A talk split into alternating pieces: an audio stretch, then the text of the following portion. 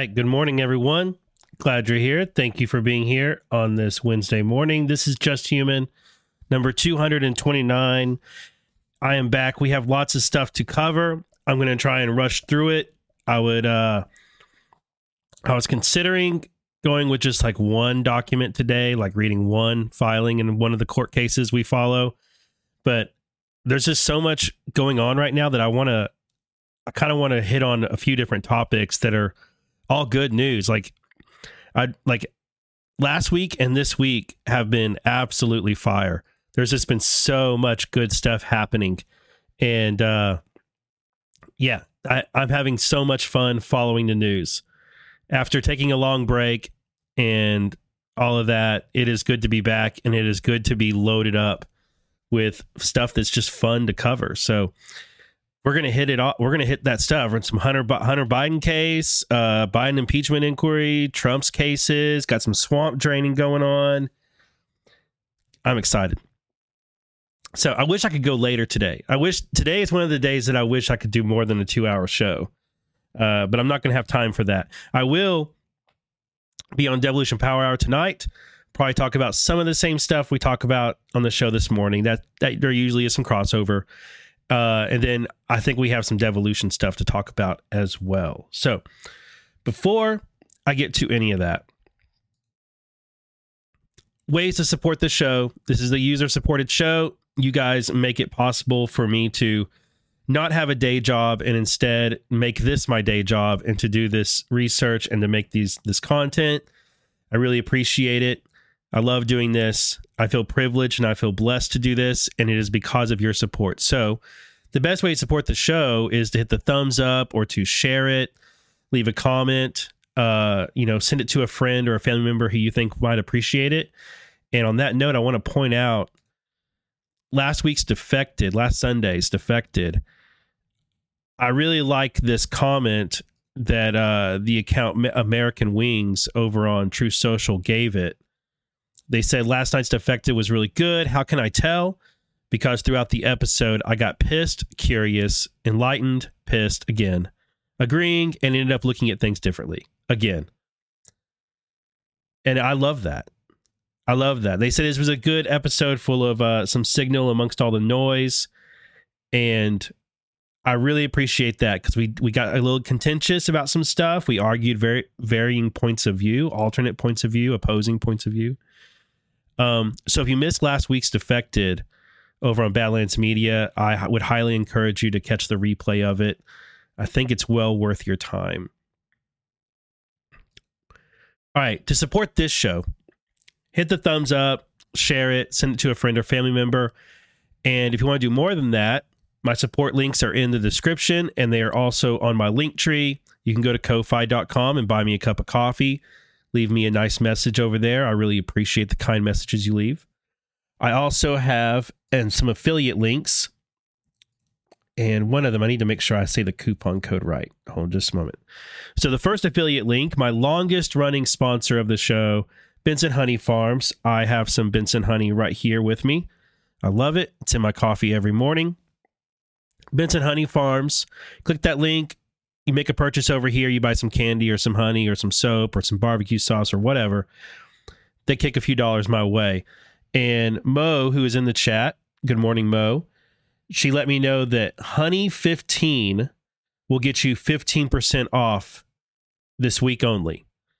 So use my affiliate link and use use the discount code Honey15 and it'll give you 15% off this week.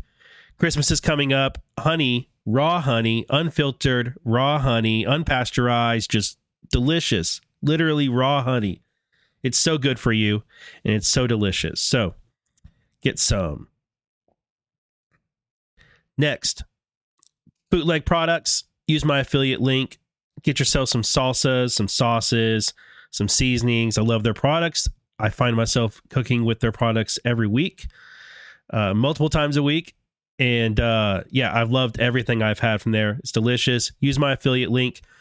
It'll, whatever you buy, it'll kick a few dollars my way. And right now they have um, a code bootleg You put in bootleg as a coupon code, you get a free product with your order, and they also have free shipping on orders over $50. If there's someone in your life who loves to cook, this might be a really good place to shop for them. Manly Cans is new to the show. They reached out to me and I like their products and I think they're a great fit for the show. And uh, yeah, so I gra- I took them up. You use the affiliate link down in the description or on my link tree. Buy some gifts for a uh, a manly man in your life, and uh, they'll kick a few dollars my way. Goes towards supporting the show. They have some great cans over there. My favorite, as you might suspect, is the Dapper Man can and the Bearded Man can.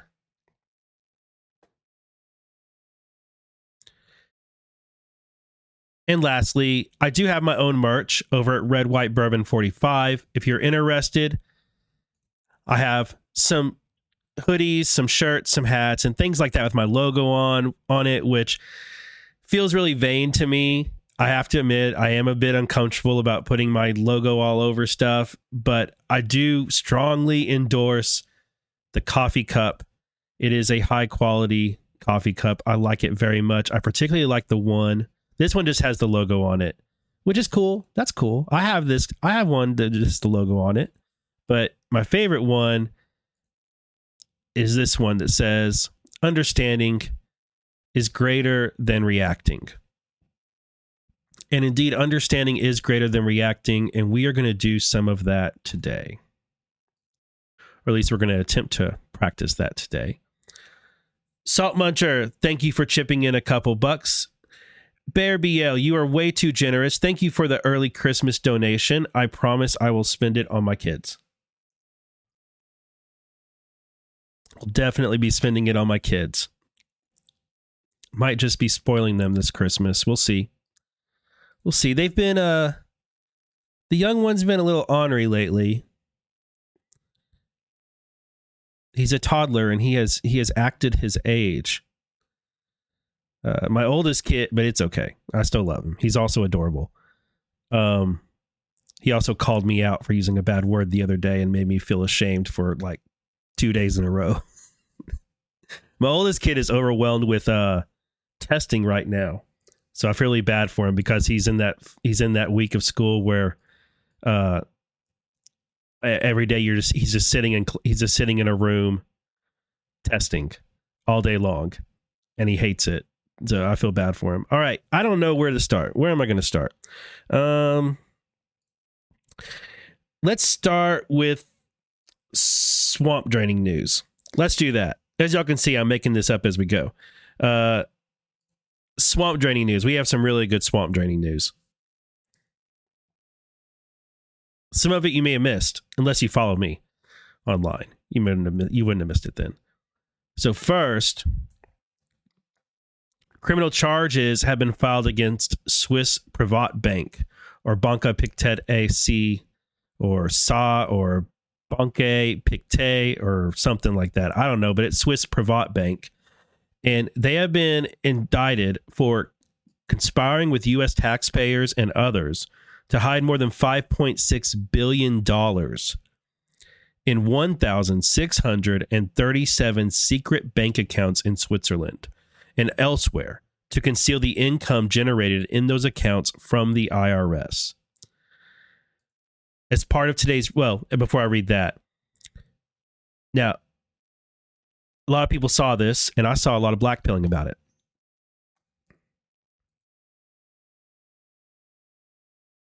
But understanding is greater than reacting.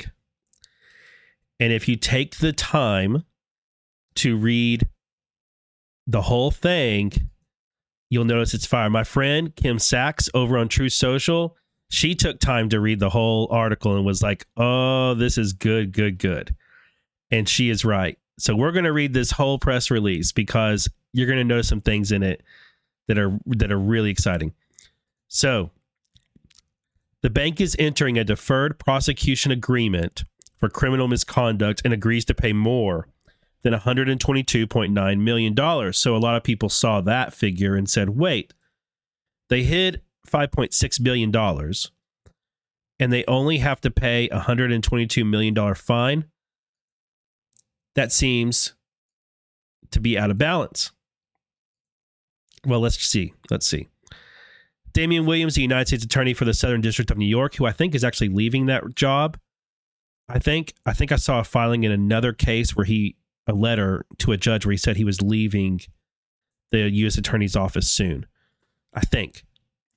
The acting, okay, then there's Stuart Goldberg, acting Deputy Assistant Attorney General for Criminal Matters, Jim Lee, Chief of Internal Revenue Service, Criminal Investigations, announced today the filing of criminal charges against Swiss Bank or Banque Pictet or Banca Pictet for conspiring with U.S. taxpayers and others to hide more than $5.6 billion in 1,637 secret bank accounts in Switzerland and elsewhere, and to conceal the income generated in those accounts from the IRS as part of today's resolution, Banca Pictet or Pictet, I'm to say, I'm to guess it's Banca Pictet because the Swiss, like,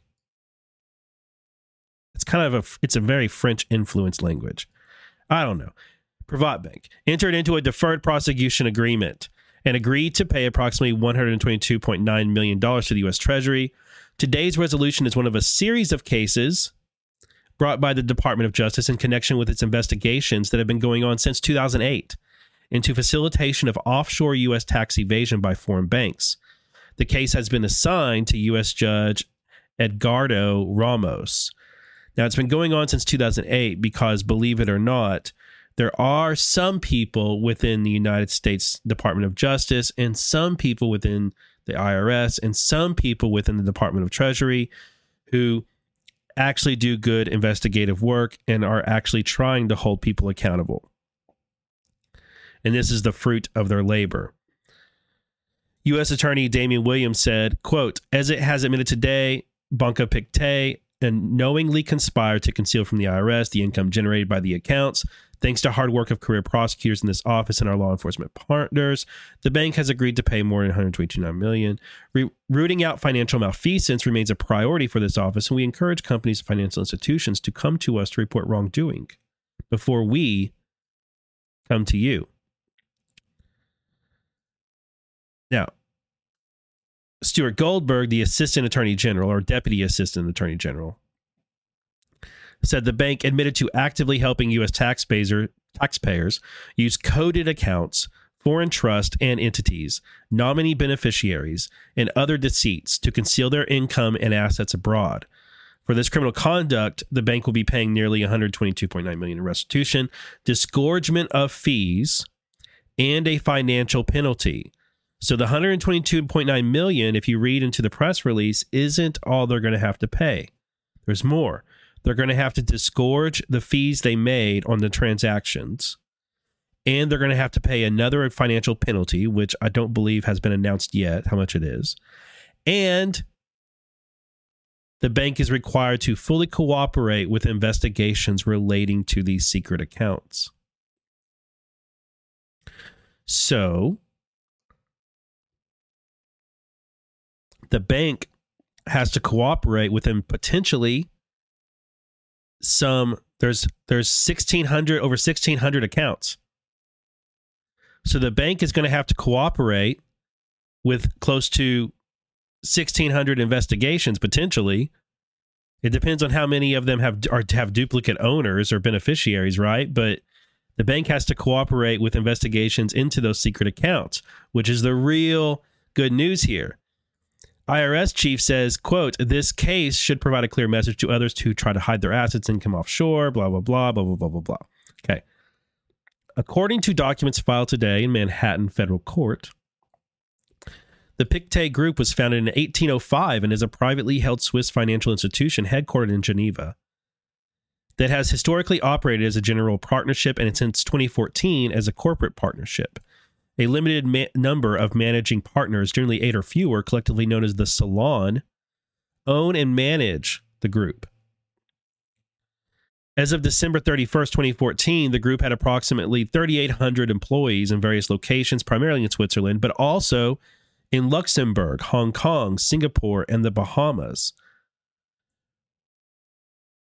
The group operates two main business divisions institutional asset management and private banking for individuals. Now, folks, How many swamp creatures do you think have transferred funds or interacted with this bank to cause funds to be transferred in in or out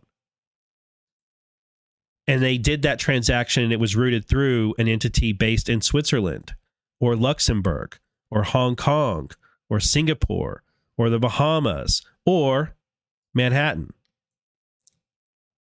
in the Southern District of New York. How many swamp creatures do you think have engaged in transactions or caused transactions to occur who are based in one of those places or that it went through one of those places? We're talking about a lot of swamp creatures. a lot. From 2008 to 2014, the group's private banking division was operated by the group's following banking entities. So this doesn't just concern this one bank, Banca Pictet or whatever. It's also Pictet and Chi or C, uh, which is headquartered in Luxembourg. Another bank, Pictet and Chi, which is in Asia and Singapore, and the Bahamian bank, Pictet Bank and Trust, which is in Bahamas. The Pictet Group provided offshore corporation and trust information and administration services to certain U.S. taxpayers, first through the Estate Planning and Trust Services Unit, and later through a wholly owned subsidiary called Rhône Trust and Fiduciary Services. As of December 31st, 2014, the group's private banking division managed to hold custody of approximately $165 billion in assets under management. That was in 2014. From 2008 to 2014, the group served approximately 3,736 private accounts that had U.S. taxpayers as beneficial owners, whose aggregate maximum assets under management, including declared assets, was approximately 20 billion.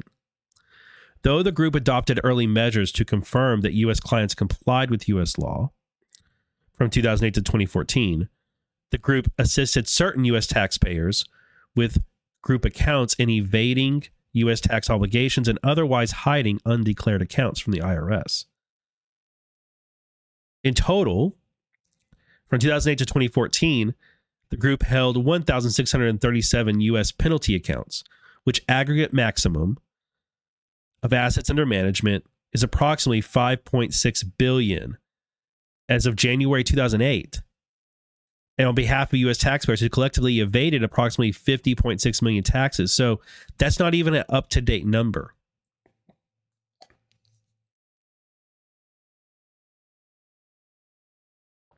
Shelly of Texas, thank you very much. I missed being here. I might be heading to Texas soon. Hope, hopefully. Hopefully I'm going to go go to Texas very soon. Okay, the group assisted U.S. taxpayer clients. Wait, wait, wait. I already read that? By opening and maintaining undeclared accounts for U.S. taxpayer clients at the group, either directly or through external asset managers. They also maintained accounts of certain U.S. taxpayer clients and employees. The group, employees of the group, certain of its employees, either knew or should have known that some of their U.S. taxpayer clients were evading taxes. So knowingly. In every instance, managing partners approved the opening of new private client relationships and were, were informed of the closing of U.S. taxpayer client accounts, which included some undeclared accounts. As further detailed below, the group used a variety of means to assist U.S. taxpayer clients in concealing their undeclared accounts by one, forming or administering offshore accounts in whose name the Pictet Group opened and maintained the accounts, some of which were undeclared, opening and maintaining undeclared accounts in the names of offshore entities, opening and maintaining private placement life insurance policy accounts, also called insurance wrappers, held in the name of insurance companies but beneficially owned by U.S. taxpayers and improperly managed or funded through undeclared accounts, transferring funds from undeclared U.S. taxpayer accounts to accounts nominally held by non U.S. clients but still controlled by U.S. taxpayer clients via fictitious donations thus assisting U.S. taxpayers in continuing to maintain undeclared funds offshore. Providing a traditional Swiss banking product such as hold mail account services, where account related mail is held at the bank rather than sent to the client, and coded or numbered accounts. So, guys, they help them. It wasn't as like the client did all this secret stuff and the bank should have been aware that something funny was going over here. No, the bank assisted them in hiding these accounts. It was a feature. Accepting IRS forms WTAC 8, BEN, or group, the group's substitute forms that the group knew or should have known falsely stated or implied under penalty of perjury that offshore entities beneficially owned the assets in the undeclared accounts.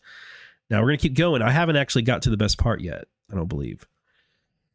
The 122.9 billion or million Banque Pictet agreed to pay to the U.S. Treasury pursuant to the deferred prosecution agreement consists of 52,000 plus dollars to the United States, which represents gross fees, not profits, that the bank earned on its undeclared accounts between 08 and 2014. 31,000 plus in restitution to the IRS, which represents the unpaid taxes resulting from the bank's participation in conspiracy, and $38 million penalty. The penalty consists the nature uh, considers the nature and seriousness of the group's conduct, the bank's extensive internal investigation, the bank's substantial provision of documents. Ooh, ooh, the bank's substantial provision of documents to the Justice Department, and the bank's facilitation of witness interviews. Don't you know some swamp coochers read that part and pooped their pants? The bank further implemented remedial measures to protect against the use of its services for future tax evasion. In addition to the payment, the bank also agrees under the DPA to accept responsibility for its conduct by stipulating to the accuracy of an extensive statement of facts. The bank further agreed to refrain from all future criminal conduct. We'll see how that works out for them. And implemented remedial measures and cooperate fully with further investigations into hidden bank accounts. Specifically, the bank is required to cooperate fully with ongoing investigations and affirmatively disclose any information it may later uncover regarding U.S. related accounts. So they have to turn over everything they have found, everything DOJ has found. And if they find anything else, they are required by this agreement to affirmatively, that means on their own, turn it over to DOJ immediately. If they don't, the deferred prosecution agreement can be thrown out and they can suffer greater penalties.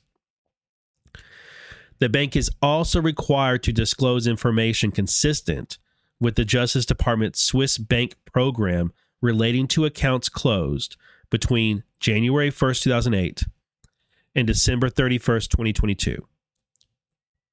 So, 14 years worth of hidden bank accounts must be, even if they're closed, must be tur- the information on those must be turned over to the Justice Department. And maybe my favorite line in the whole thing the agreements provide no protection from criminal or civil prosecution for any individuals.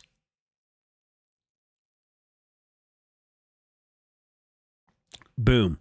So, any black pilling you saw about this thing that said, bah, they're just going to pay 122 million, which is a drop in a bucket. They're a Swiss bank. They're so rich.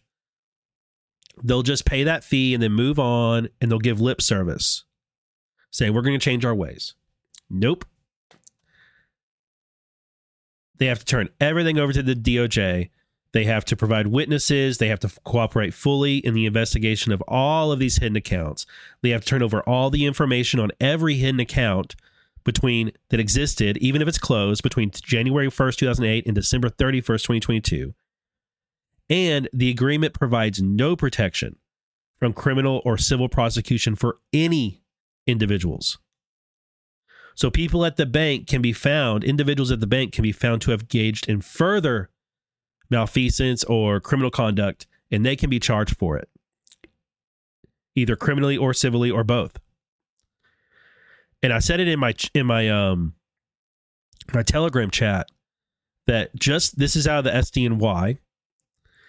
And just think about how many swamp creatures may have caused money to be moved around and it's either from within either either while they were in the Southern District of New York or the money somebody in the chain was present in this like to just fall in the jurisdiction of the SDNY. There's so many swamp creatures that this can connect to. So, good news. I love some good swamp draining news. And there's more. There's more. There's more. Again, shout out to uh, Kim Sachs, who is very good at understanding and not reacting and uh, reading every word of documents and finding all the good stuff. She's an excellent follow on Truth Social. Highly recommend. There's more. There's more. Same day that that story broke, we got this story. Credit Suisse, another swampy bank,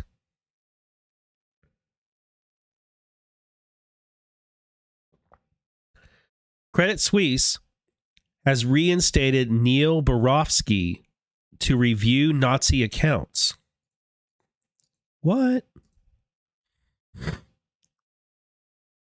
Credit Suisse reinstated Neil Barofsky as an independent ombudsman to oversee the Swiss bank's review into its history of servicing Nazi linked accounts. Yeah, Cinco sixty four. Good morning, and yeah, you're right. Kim Sachs is Eye of the Storm's not so secret weapon. That is that is very true. R.L. Skeeter, thank you very much. It is a great way to start your day, huh? Yeah. All right. Um, the decision to bring Neil Barofsky back was announced Monday by the U.S. Senate Budget Committee, which has been probing Credit Suisse's handling of the internal investigation. Quote a clear eyed and historically complete evaluation of Credit Suisse's servicing of Nazi linked accounts demands painful facts to be met head on, not swept aside, Senator Chuck Grassley of Iowa said in a statement. Barofsky was removed as ombudsman by Credit Suisse a year ago in November 2022. While he was initially tasked with producing a public report on his findings, the Budget Committee only obtained the document after issuing a subpoena in April, the Swiss bank said its probe didn't support key claims about Nazi linked accounts made by the Simon Wiesenthal Center in 2020, and that the reports prepared by Barofsky contained, quote, numerous factual errors and other flaws. Credit, Credit Suisse was bought by rival UBS Group AG earlier this year. A spokesman for UBS didn't have a comment. So perhaps, so this is this this guy, Neil Barofsky, who has written a book on uh I think he wrote a book on Nazi counts and them hiding wealth. Um he was doing an investigation and I think I have another article on it where he says, yeah, it's this one right here. This one right here. Oops.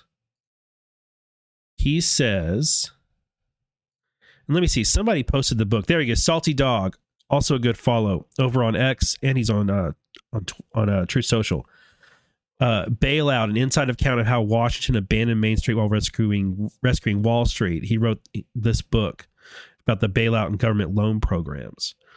Um, so this guy, this article is from April earlier this year when he was let go, and I just want to read just part of it so you can get a little background on what's going on here. Credit Group Suisse or Credit Suisse Group AG failed to fully investigate recent allegations that it supplied bank accounts to Nazi Party members before and after World War II, and pushed aside an outside lawyer it had had charged with overseeing an internal probe into the matter, according to a Senate committee investigation.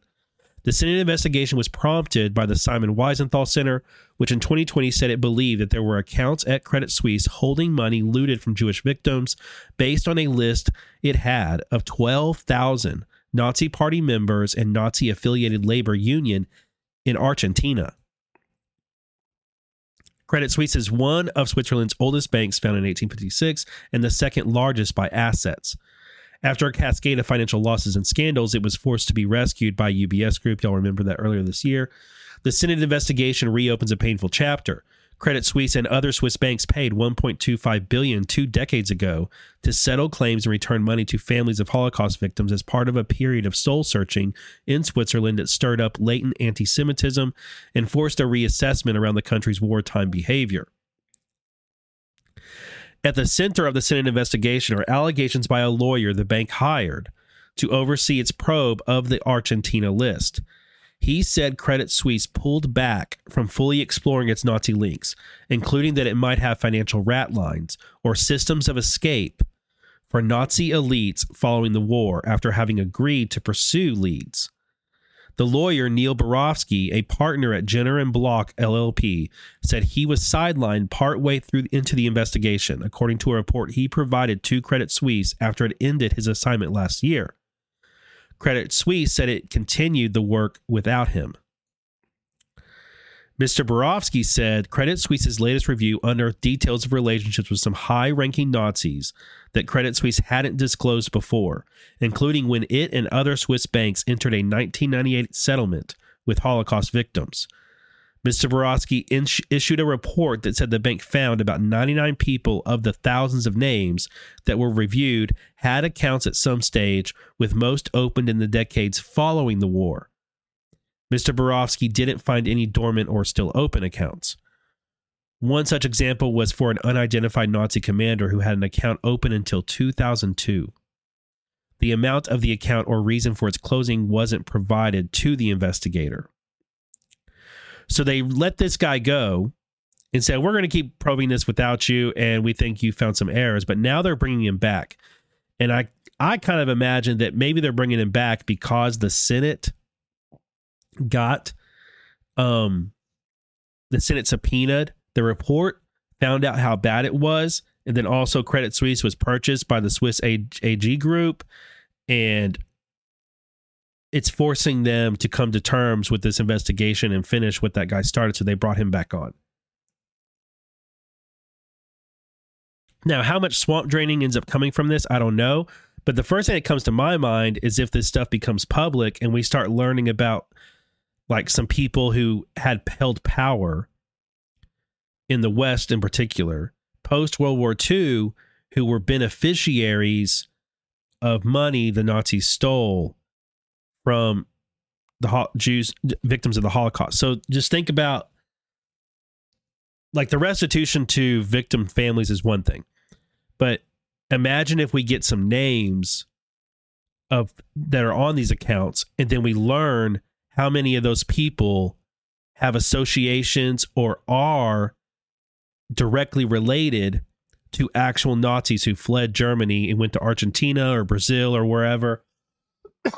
and then we find out that US politics and the politics of other countries has been nefariously influenced or negatively influenced by people who were beneficiaries of Nazi money. Right?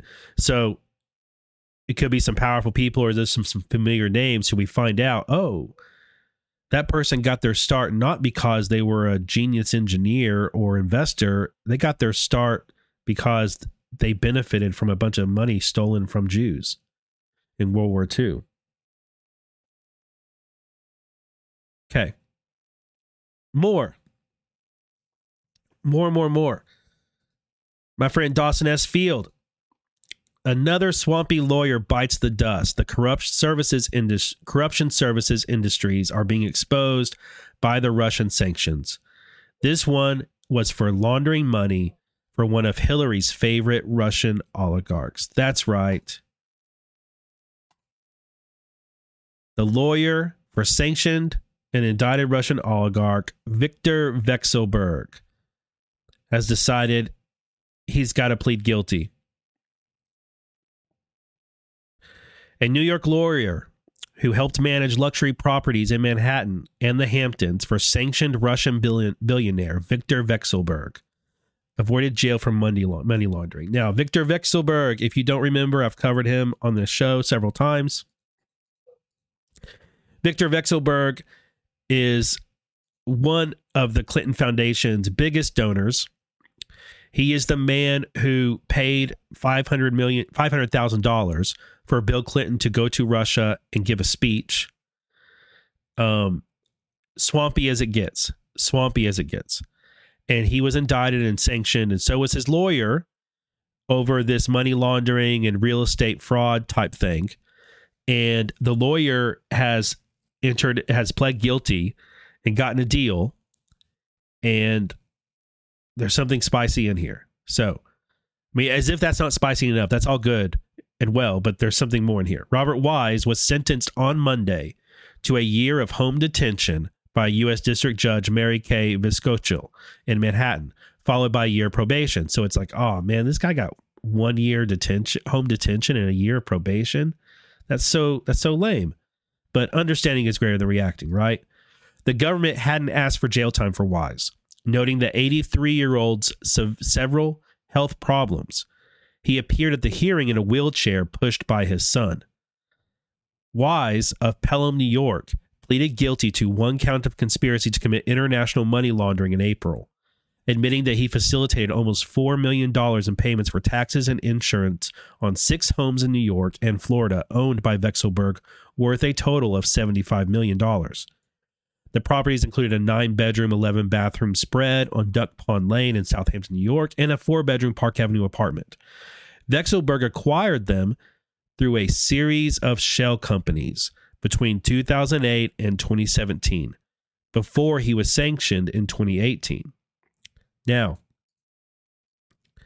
what you want to bet that DOJ's real interest here in giving this guy a sweetheart deal is getting access to all of the documents and records related to monies moved through those shell companies between 2008 and 2017.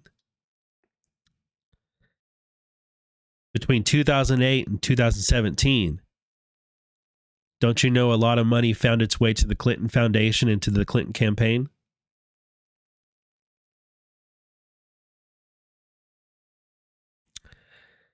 Vekselberg was part of a group of oligarchs, including Oleg Deripaska, sanctioned by the Treasury Department at the time over Russia's malign activities, including its occupation of Crimea and its interference in the 2016 election.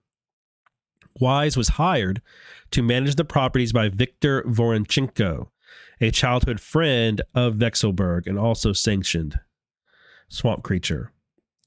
Though he had suspicions, Wise said he consciously avoided learning who the beneficial owner of the properties was. Quote, that was the worst mistake I ever made in my years of practice and was the worst decision of my life, Wise said to the judge. Voronchenko was charged in February with conspiring to make payments to maintain four of the oligarch's properties and trying to sell two of them. He is not in custody. The case is U.S. versus Voronchenko out of the SDNY. Another great case out of the SDNY. Pardon me.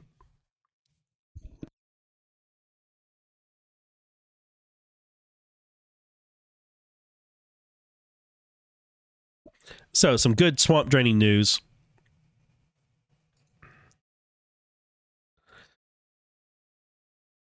There, did I grab anything else on this? I think I did. Yeah, I grabbed I grabbed that article. I will skip it. I already said what it is. So, all right. There's our swamp draining news segment. All right, let's go to the Hunter Biden got, uh, gun case. So, as you recall, Hunter Biden got indicted uh, this summer and famously got a sweetheart plea deal, which the Republicans and MAGA media has done their best to make it seem like it would have exonerated him for absolutely everything, but it really wouldn't. It was always meant to blow up. And then they had that hearing, and the judge started doing what a judge is supposed to do anytime there's a plea agreement. She has to ask the parties if they agree to what's actually in the agreement. She has to read it and make sure that they understand what the agreement says and that the defendant is actually agreeing to the what is in the agree- plea agreement and that is his plea. And in doing so, they found out live in front of everybody that the plea agreement did not cover everything that the media said it covered and did not cover everything that the, Biden's defense team, Hunter's team, thought it covered. Specifically, it did not bar him from FARA charges, and the DOJ admitted in that hearing that Hunter Biden was still under investigation for FARA violations, even though he was taking a plea agreement for the taxes owed and for this gun case. So the plea agreement famously blew up. And then a couple months later, special counsel Weiss hit Hunter Biden with, instead of one charge as a misdemeanor, hit Hunter Biden with three count felony case. Three felonies. So Hunter went from one misdemeanor to three felonies real quick.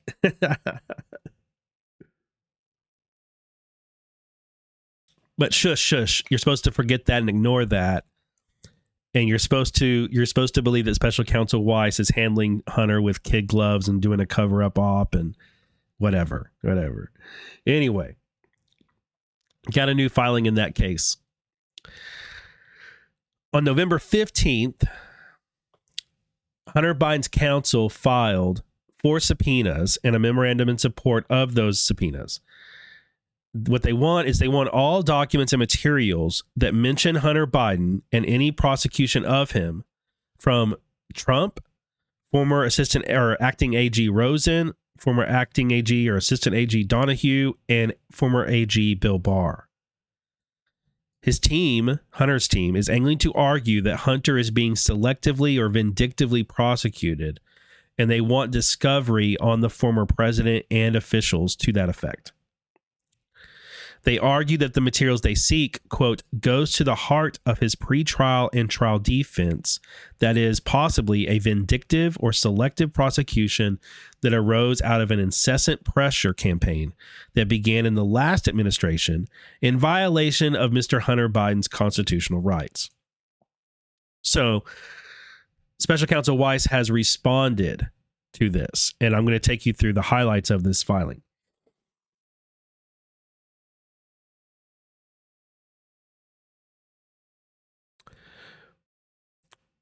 First, special counsel Weiss, or actually, I'm going to show you this. Documents requested. This is what they're requesting from President Trump, from uh, is it Jeffrey Donoghue or no Richard Donoghue, Jeffrey Rosen, and uh, Bill Barr. They want one, all documents and records, personal or official, reflecting communications from the relevant time period. The relevant time period is like January 1st, 2017 until now. The relevant uh to from or between or among the subpoena recipient, so either Hunter, I mean either Trump, Barr, Rosen, or Donoghue, relating to or discussing any formal or informal investigation or prosecution of Hunter Biden, including but not limited to any decision, referral, or request to investigate, or to not investigate or charge or not charge Hunter Biden. Two, all documents documents and records from that time period that have anything to do with the executive any executive branch official, political appointee, DOJ official, government agency, government official or staff person, cabinet member or attorney for the president, so it's going to catch Rudy Giuliani too, discussing or concerning Hunter Biden. 3. All personal records, including diaries, journals, memoirs, memoranda, or notes, since 2017 that discuss or concern Hunter Biden, including but not limited to any reference or formal or informal decision, discussion, or request to investigate or prosecute Hunter Biden. And finally, any document or record produced by the subpoena recipient, so produced by either Trump, Rosen, Donoghue, or Barr, to the House Select Committee to investigate the January 6th attack that reference Hunter Biden. That one I thought was really strange. I'm not sure how that comes in, but whatever.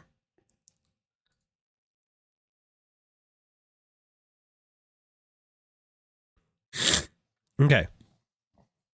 Sorry I'm sniffly. One day I'll be well. Completely, I swear. All right, so defendant asked the court to enter an order directing subpoenas which broadly seek worded categories of documents across seven years to former President Donald Trump former Attorney General William P. Barr, two other former officials in the U.S. Justice Department, that's Donoghue and Rosen. The defendant, Hunter Biden, contends that the requested material, quote, goes to the heart of his pretrial and trial defense, that is, possibly a vindictive or selective prosecution that arose out of an incessant pressure campaign that began in the last administration in violation of Mr. Biden's constitutional rights. It is worth noting, now remember, this is special counsel Weiss. It is worth noting from the outset that the defendant misunderstands the difference between pretrial arguments to dismiss an indictment and trial defenses. It is black letter law that claims of vindictive and selective prosecution are not trial defenses and may only be brought and litigated pretrial. They are not defenses and therefore are never argued to trial juries. So you see that he's catching they they say we need this judge, we need these subpoenas to go out because we need this for pre-trial and trial defense and Special counsel Weiss is like, look, you moron, you can't use selective and vindictive prosecution as a trial defense. You can only use it in pretrial. Oops. In any event, both vindictive and selective prosecution claims turn on the actual intent of the specific decision maker in a defendant's case. Here, the special counsel. But not only does defendant's motion fail to identify any actual evidence of bias, vindictiveness, or discriminatory intent on the special counsel's part, his arguments ignore an inconvenient truth. Again, this is special counsel Weiss. No charges were brought against defendant during the prior administration when the subpoena recipients actually held office in the executive branch. Instead, every charge in this matter was or will be brought during the current administration, one in which the defendant's father, Joseph R. Biden, is the President of the United States, and Merrick B. Garland is the Attorney General that was appointed by President Biden and who personally appointed the special counsel. Boom.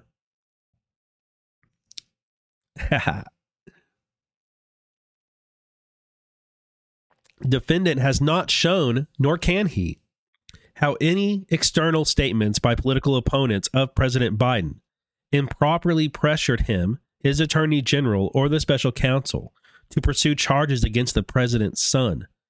The government, as in all cases, and in this case, as represented by the special counsel, is entitled to a presumption of regularity in discharging the duties of the executive branch, and defendant's claim provides nothing to rebut that presumption but conclusory assertions in pursuit of a narrative.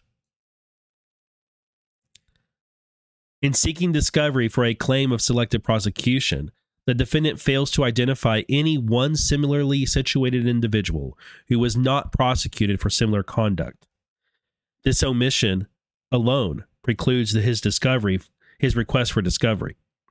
He also identifies no constitutionally protected class to which he belongs and does not identify any evidence of discriminatory intent by the relevant decision makers, which is what the law requires in order to make out a claim of selective prosecution. Defendant's motion similarly fails to articulate any basis for a vindictive prosecution claim. Defendant fails to identify what protected constitutional or statutory right he is being punished for asserting. Under long set of law, quote, a charging decision does not levy an improper penalty unless it results solely from the defendant's exercise of a protected legal right, rather than the prosecutor's normal assessment of the societal interest in the prosecution. That is from United States v. Goodwin, 1982. Further, defendant does not claim that a presumption of vindictiveness applies and offers no evidence of actual vindictiveness. Because Armstrong's framework for obtaining discovery applies equally to a claim of vindictive prosecution, he again fails to satisfy the requisite heightened pleading standard. Lastly, while Armstrong makes clear that disclosure under Federal Criminal Rule Procedure 16 does not extend to selective prosecution theories, his claim fares no better under the limited mechanism of Rule 17c, which he seeks to employ here. Under the well established standards of that rule, applicable to both claims, defendant fails to make the necessary showing that his request target only specific, admissible, and relevant evidence that is necessary for trial. Instead, he demands from third parties broadly framed categories of documents that bear no resemblance to the elements needed for his pretrial motion, even assuming Rule 17c subpoenas are ch- available for such a purpose. All right, I would like to read the whole thing, but I want to also cover the other stuff. Let me see what his conclusion says. Um,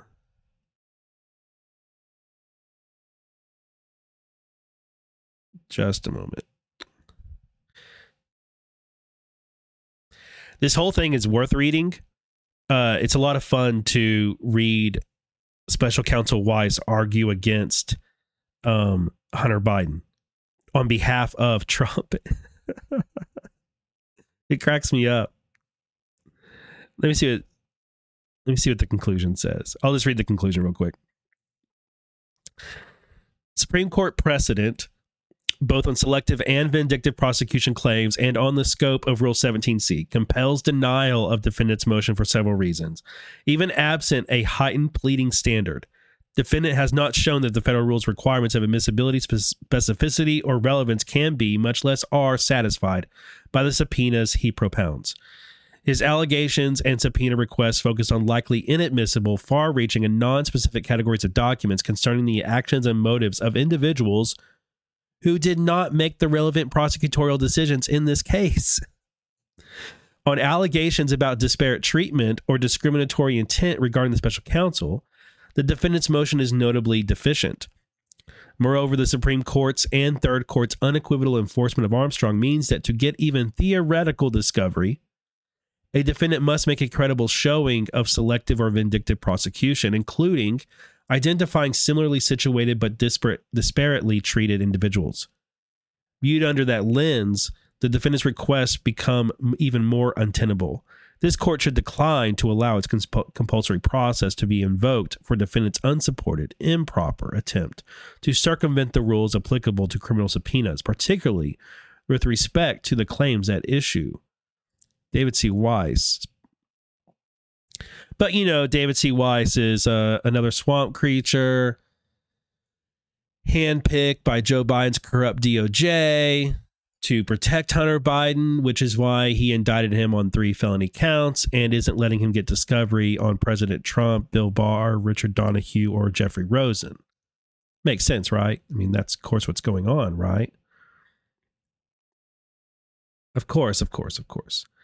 But like I said, it is kind of wild to read a document that positions special counsel Weiss arguing against Hunter Biden in order to stop him from obtaining documents in the possession of Trump, Barr, Rosen, and Richard Donoghue.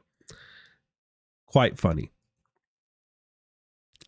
I do think the simulation has a sense of humor. I really do.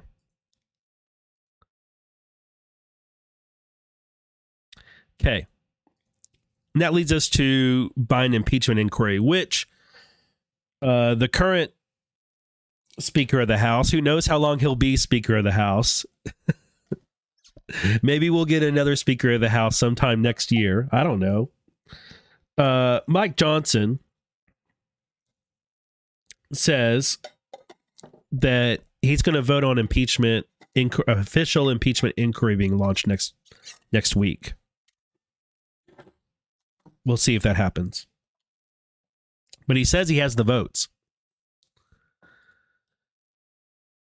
Even after kicking Santos out, which we won't get into the Santos thing right now. Done that. We done did that. But in regards to the impeachment, there is some news on it. I think I got these mixed up right here. So one, there's a report out right here, and I, it's way too big to go through on the show. It's 78 pages. Um, I might go through it this afternoon and then present what I find in it on Devilish and Power Hour tonight. I'm going to talk with John and BB and see what we want to focus on for tonight. Um, might be some good stuff in here, but I will say that I've been kind of uh, underwhelmed by the recent announcements from the investigation into Hunter Biden and the Biden crime family lately because we got this from where'd it go? That's not what I want. I wanted this. There's this. Where they? All right, I didn't grab the. So there's a post with. uh I guess I grabbed the wrong one, or I meant to include another. There's one where they they posted. Comer posted um a video and a claim about money being transferred from Hunter's Owasco to Joe Biden. Where is it at? My bad. Um, they're going after Fani Willis, by the way. Uh, which remember, that's another separate thing they announced. The judiciary did is they're they're launching an inquiry into Willis colluding with the January 6th committee. Do you remember there were there was allegations about that? There was um like a year ago or almost a year ago there was talk about how Fani Willis and the January 6th committee were communicating with each other. Um well now the house is going after that and seeing what if there's any there there. But there's this other thing from Of course, we had we had FBI Director Wray in front of the House uh, yesterday. I didn't get to watch all of it. I only got to watch a small part of Director Wray testifying. Honestly, I don't expect much from it because anytime Wray goes in front of the, the judiciary or oversight panel, all they do I mean, let's be honest. All they do is try and get clicks and views. They just try and get good sound bites of them bashing Wray and they ask him questions which they know he can't answer and then they monologue um over the top of him and don't let him say what he actually is allowed to say. And then he tries to get permission from the chair to actually answer the question. And then the chair only gives him half time or does denies him time. Or if he does get an opportunity to fully respond the person who asks him questions whose time is up then interrupts him and monologues some more.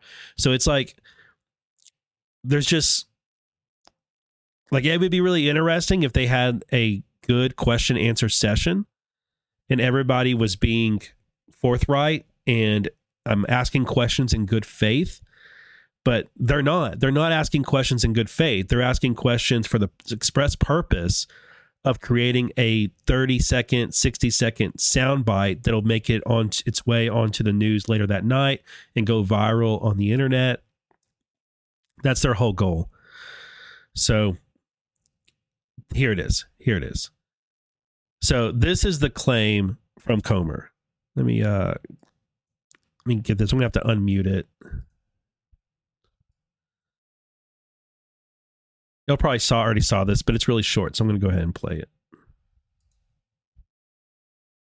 Joe Biden claimed there was an absolute wall between his official government duties and his family's influence peddling schemes. This was a lie. President Joe Biden claimed his family didn't receive money from China. This was a lie. President Joe Biden claimed he never spoke to his son, Hunter Biden, about the Biden's family's shady business dealings. This was a lie.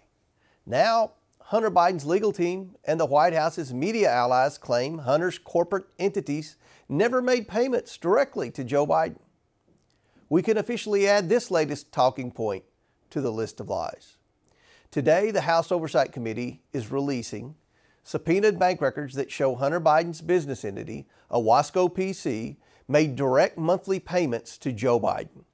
This wasn't a payment from Hunter Biden's personal account but an account for his corporation that received payments from China and other shady corners of the world. At this moment, Hunter Biden is under an investigation by the Department of Justice for using Owasco PC for tax evasion and other serious crimes. And based on whistleblower testimony, we know the Justice Department made a concerted effort to prevent investigators from asking questions about Joe Biden. I wonder why. The more we learn, it appears the Justice Department was trying to cover up for the Bidens. until brave IRS whistleblowers came forward and a federal judge rejected the sweetheart plea deal. Payments from Hunter's business entity to Joe Biden are now part of a pattern revealing Joe Biden knew about, participated in, and benefited from his family's influence peddling schemes. When Joe Biden was vice president, he spoke by phone, attended dinners, and had coffee with his son's foreign business associates.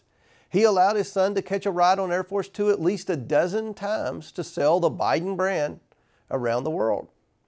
Hunter Biden requested office keys to be made for his office mate, Joe Biden, in space he planned to share with a Chinese energy company. We've revealed how Joe Biden received checks from his family that were funded by the Biden's influence peddling schemes with China, no less. The House Oversight Committee continues to investigate Joe Biden's involvement in his family's domestic and international business schemes at a rapid pace. We will continue to uncover the facts and provide transparency about the findings of our investigation. President Biden and his family must be held accountable for this blatant corruption. The American people expect no less. All right. So I'm not going to say that anything Comer said there is specifically wrong. I mean, I think I think it's largely right. There's some narrative in, but it's all right. But what they put out is kind of I haven't I haven't gone through this report by the way, so I may be very whelmed by this report. but this claim that was going around as as part of a release with that video that Hunter sent money from Owasco to Joe Biden. I am underwhelmed by. And the reason is Oversight Chairman James Comer released bank records showing that Hunter Biden's company, Owasco PC, transferred $1,380 to Joe Biden in 2018. So that would be after Joe Biden was out of the White House it's coming from Owasco to Joe Biden. Now, I don't think there's anything illegal about that. However, Hunter Biden's email shows this could have been a payment for a truck. And the reason they say that is if you go to Marco Polo and you search this out, you can find this right here Ford Raptor reimbursement to Joe Robinette Biden, $1,380. And this time right here. Look at this is set, this is uh January. The date on this email is January first, twenty four or January fourteenth, twenty nineteen, and it says Hunter's bills twenty eighteen to twenty nineteen. Attaches a PDF of what I know about for bills. I hope this helps. If you prefer a different format, please let me know. Also highlighted below is a list of current bills due, not including tax obligations, George's payment, or Bill Morgan's payment, which you have asked me to hold off on. Hope all is well. Thanks, Katie Dodge. So I get that people are saying, look, we've got a payment from Owasco PC, which is Hunter's entity, which he received income into from foreign business deals into Owasco. And then we've got 1800 of that or 1380 of it going to his father as a reimbursement for a Ford Raptor truck. Oversight Committee said the committee is aware of at least 3 monthly payments in the same amount made to Joe Biden. One in September 17th, another October 15th of 2018, and another on November 15th, 2018. So I suppose the allegation here is that Owasco, C, uh, Owasco received money from foreign entities, and then Hunter transferred three truck payments in the amount of $1,300 to Joe Biden as reimbursement. And I'm not saying it's legal, I'm not even saying it's ethical, but I do think it's kind of underwhelming. Like, I don't know. I I think it's it's just not that exciting to me. So I want more than that. That's all. That's all. And maybe there's more than that in this report, but that one right there, it's like, uh, guys, I wouldn't have led with that. I, I definitely wouldn't have led with that bank record. I would have I would have included it maybe in a bundle of other bank records that are notable, but that one I wouldn't have I wouldn't have separated it out from the other ones. I would have made it one of many. Okay. All right, I got that. That was the Biden impeachment stuff. So, all right, let's get to Trump cases. I have about an hour left of the show. So, first in Trump cases, actually, I can get rid of this. Again, I'm not knocking Comer or the oversight they're doing. I mean, no insult to them. I just, I just think that was underwhelming.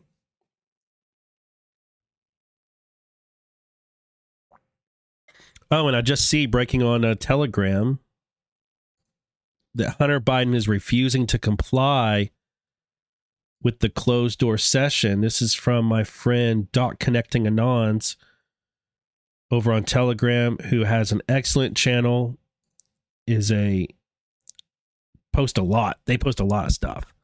Melissa does. She is on it all day long. If you're not following Dot Connecting Anons on Telegram, you are missing out. So, Hunter Biden refuses closed door deposition. You may remember that Hunter Biden's attorneys, like two weeks ago, time runs together. They messaged, they sent a letter to the oversight committee um, who had subpoenaed Hunter Biden to appear for a closed door transcribed interview and said, no, we're not going to, we won't, we don't want to sit for a closed door interview. We want to do a public hearing. We want it to be public. And the uh, oversight committee wrote back and said, We're open to doing a public hearing with you, but first we want you to sit for a closed door deposition.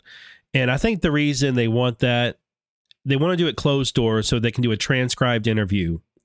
And then when they have a public hearing, they can use the transcribed interview that was happened closed door to ask questions of Hunter based off of and try and hold him to what he said in the closed door meeting. But it looks like Hunter Biden has refused that. He says attorney for Hunter Biden reiterates to the House Oversight Committee Chairman Comer that the president's son would be sitting would not be sitting for a closed door deposition and re-upped his offer to testify in a public hearing. The new letter to Congress follows a subpoena by Comer, like I said. Quote, he is making this choice because the committee has demonstrated time and again it uses closed door sessions to manipulate, even distort the facts and misinform the American public. A hearing would ensure transparency and truth in these proceedings, Lowell wrote. In a public hearing, members from both parties of the committee each have five minutes to a question a witness in, a, in an open setting. In a deposition, each party has representatives take alternating hours to question a witness behind closed doors. The media and public cannot watch depositions, but they are transcribed and sometimes their transcripts are later made public. In the letter, Lowell used Comer's past public statements as a reason for why they came to this decision. Lowell cites statements he made on a conservative podcast on October 31st. Quote, we're in the downhill phase of this investigation now because we have so many documents and we can bring these people in for depositions or committee hearings, whichever they choose. Oh, Comer had said whichever they choose. He also cited a statement from Comer um, that he made on Newsmax on September 13th. Quote, Hunter Biden is more than welcome to come in front of the committee. He's invited today. We will drop everything. Comer sent Lowell a letter on November 8th, quote, given your client's willingness to address this investigation publicly at this point, we would expect him to be willing to testify to before Congress. After Lowell's first letter stating that Hunter Biden wouldn't sit for a closed door deposition, Comer in another letter welcomed a public hearing, but said he would only allow it after Hunter Biden sat for a deposition. Okay. So the the Hunter Biden oversight committee sitcom thing, the episodes continue. Fun. It's fun, whichever whatever happens, it's fun. All right. Mark Meadows, we're going to Trump's cases now. So in the Georgia case, I mentioned a while ago that the House is looking into coordination between Fani Willis and the J6 committee. Um Mark Meadows still has his appeal um going on and three judge panel has been chosen for it. So, White House Chief of Staff Mark Meadows, his case is going before a panel in the 11th Circuit consisting of judges that are appointed by Biden, Obama, and George Bush. A three judge panel has been selected that will decide whether former White House Chief of Staff Mark Meadows is to face criminal charges in federal rather than Georgia state court. The clerk's office for the 11th Circuit Court of Appeals said Monday, first reported by Lawfare and confirmed by the messenger, the names of the three federal judges that will hear the oral arguments on December 15th, so that's the date, are Chief Judge William H. Pryor, Judge Robin Rosenbaum, and Judge Nancy Abudu.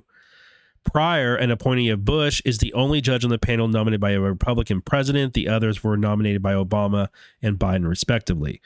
Meadows has been trying since August to move his portion of the Fulton County District Attorney Fani Willis' election racketeering prosecution case into U.S. District Court. We'll see if he succeeds. The oral arguments will be live streamed from the court's website, which could be fun.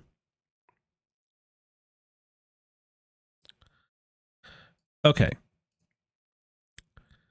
Uh,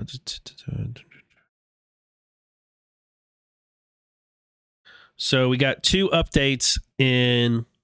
Well, actually, let me do this first. So,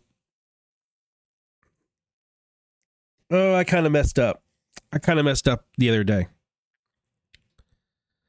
Let me see. Is it this one from December 1st?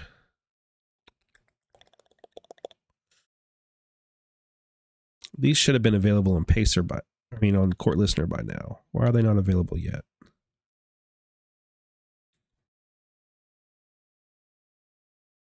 Clerk is directed to unseal notice of compliance response. I thought we already had this.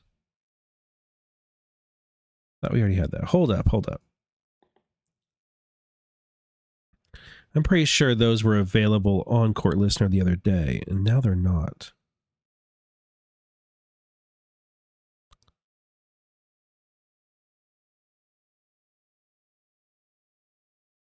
Is it this one? Let me see.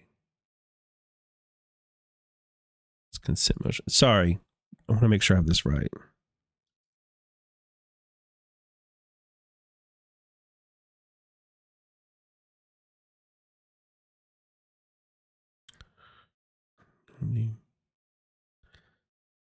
Okay, I'm in DC on that. Okay, that's the right one.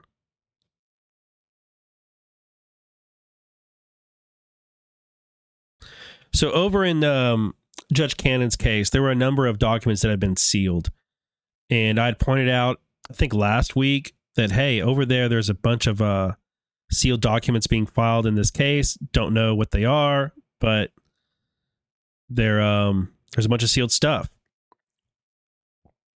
and it's been unsealed earlier this week.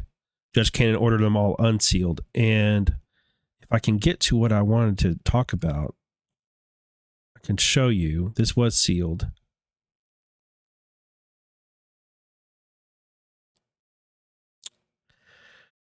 The problem is I deleted something I made and now I can't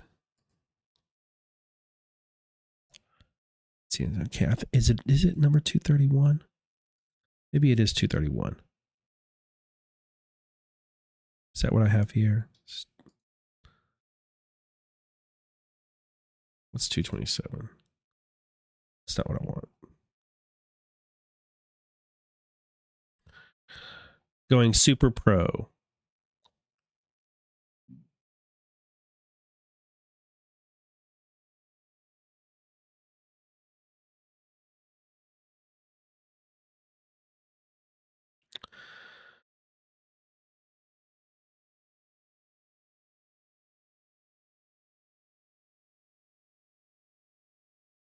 That's the government's response. That's not what I want. Hold up, hold up.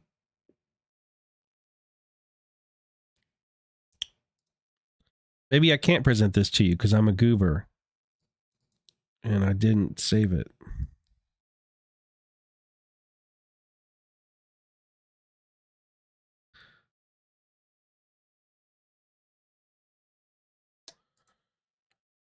No, that's from last month. That's from this day. Where did it go?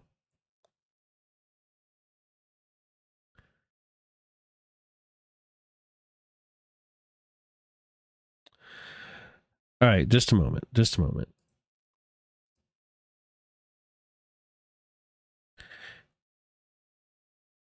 It's worth it to me to take the time to do this because I want to correct something I did.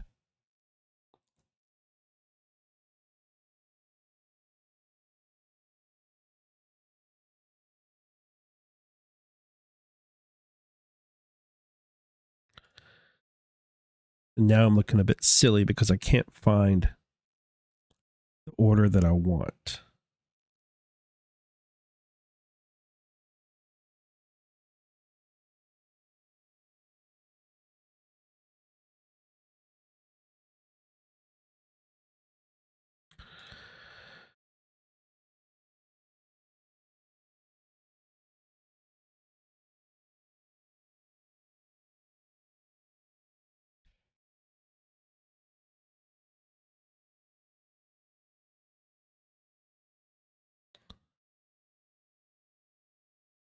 Okay, that's not the one. That's not the one.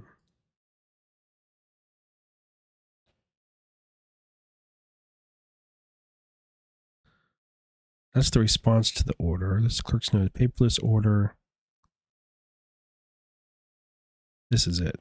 This is it. But it says it's just see, it wasn't it came available earlier and now it's not available. 228.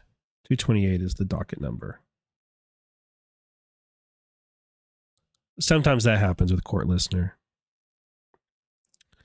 At least it looks like it's still not available. It's not available over here on Pacer either. Hmm.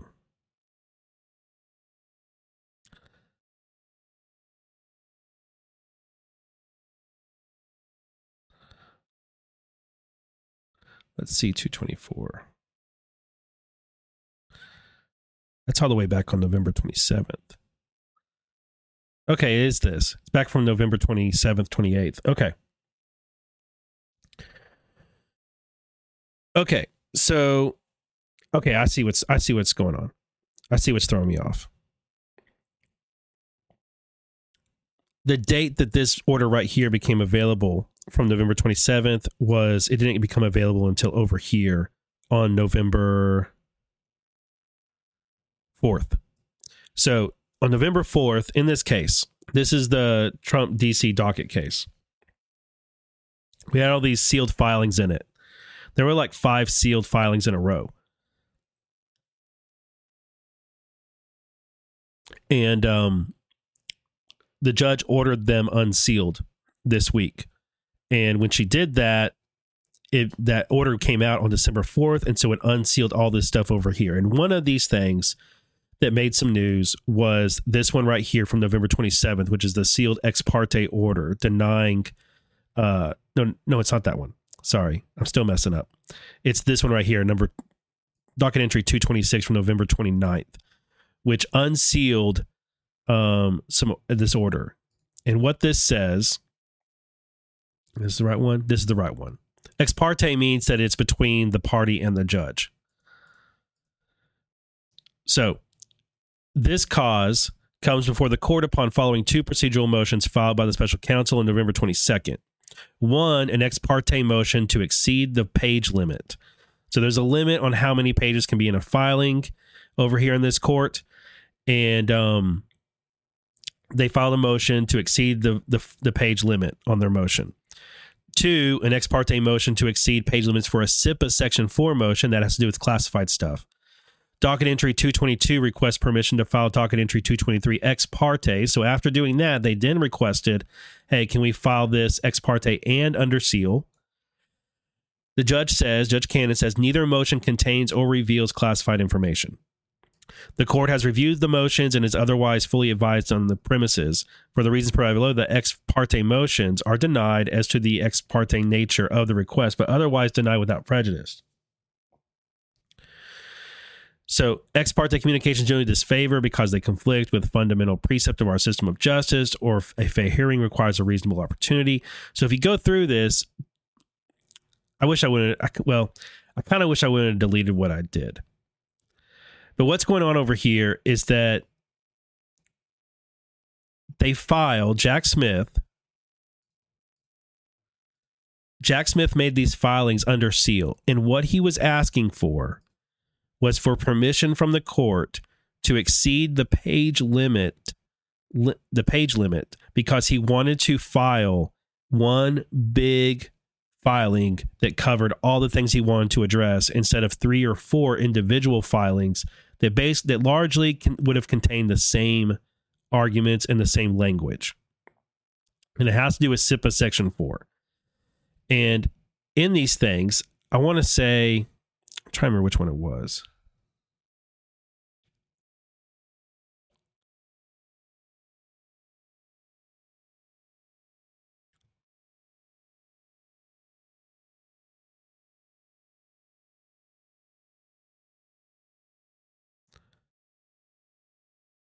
Yeah, this one right here. So Jackson reporting went out, the rage bait reporting on this. I think it's rage bait reporting. The rage bait reporting on this development that Jack Smith wanted to do this stuff under seal was that Jack Smith was trying to hide things from the public and was playing some sort of trickster game to try and prevent the public from seeing what he was attempting to do in this case because he's an underhanded crook, he's a monster, et cetera, et cetera, et cetera. But that's not what the filing says and I addressed this online to a particular person, and I did so in a rude way. And I ended up about 24 hours later deleting what I posted because I just don't want to be that guy. I just don't want to, I don't, that's not the way I want to handle it. But I get really frustrated, as I've said before, with folks, with media on the right and with influencers on the right who take something that on its face is not this black pill negative whatever and then they twist it into being that i really hate the rage baiting and the outrage porn and just just all of the stuff that i see that happens in news media that is on the same side as i am so to speak. It drives me nuts because it's just needless and it's also we get upset with the left when they do it right? Maybe upset isn't the right word, but we call out the left and their media when they take things out of context or they misrepresent something. And we call them fake news for it sometimes. But then when people on the right do it, we excuse it and we just accept it or we just like we're not even we don't have any circumspection because oh well it's there's somebody on the right and they agree with me on a lot of things so therefore I won't criticize them. And I don't like that. But the way I criticized this thing in particular was unusually rude as far as how I handled things. So I ended up deleting what I did, which is rare. I rarely delete anything um, that I post, even if I find myself disagreeing with myself shortly after or weeks after. I'll just leave it up because it's like, you know, I'm not afraid to change my mind as I get new information. But on this, I feel I felt uncomfortable. It bothered me, so I deleted it. But what I wanted to point out here about this is that if you take the time to read the documents instead of just going by the clickbait that goes viral, you find out that there wasn't some trickster thing going on here and that the government, meaning Jack Smith, consented to all of this stuff being unsealed. The clickbait media on the right were trying to say that Jack Smith didn't want it unsealed. He was trying to hide this from the public so you'd never find out. But it says right in here the court has under this entered this ordered this unseal. The court entered a sealed ex parte order denying the, the government's motion on this and that, otherwise denying the motion this, blah, blah, blah. The government refiled under seal, and the court ordered them to file under seal. The following on November 29th, the following confer- the following the government and the defendants conferred with one another and the government filed a sealed com- consent motion and then requested permission to file a single page motion or single motion of up to 85 pages under CIPA section 4 rather than multiple motions of shorter length. The court has since ordered that motion unsealed as well. On November 29th, the court issued a sealed order permitting the government to exceed the page length imposed. So, so Judge Cannon granted Jack Smith um, permission to file this 85 page length motion.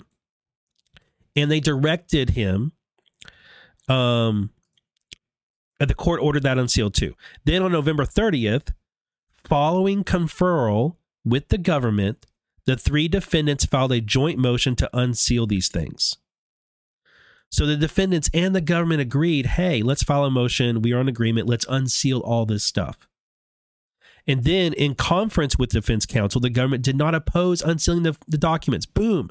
So this this clickbait that went viral over these motions and what Jack Smith is arguing here, this doesn't get to the merit of what he's arguing, okay? Like just set aside what he's actually what is inside the motions. Let's set that aside. There wasn't this effort by the special counsel to keep these things sealed because some secret nefarious activity is happening. No. The defendants, Trump, Walty Nauta, Oliveira, the court, and the government agreed to unseal the documents.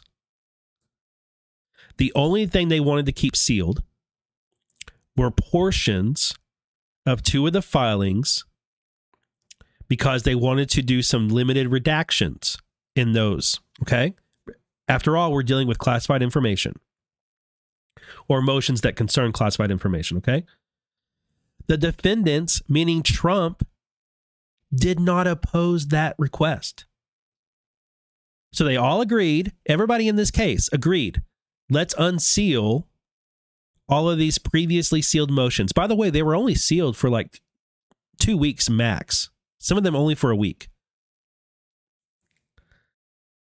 They all agreed to unseal them, but the government said, I want to keep some portions of it sealed uh, be, because there's some, I need to put in some redactions. And Trump didn't oppose that. But they did reserve the right to challenge the redactions themselves later. But they did not oppose. Today, the court issued an order directing those filings to be unsealed and directing the government to, quote, transmit unredacted copies to the defendants. So, another of the clickbait allegations going around was that Jack Smith was trying to keep this stuff from Trump's team. But Jack Smith's team was conferring with Trump's counsel the entire time.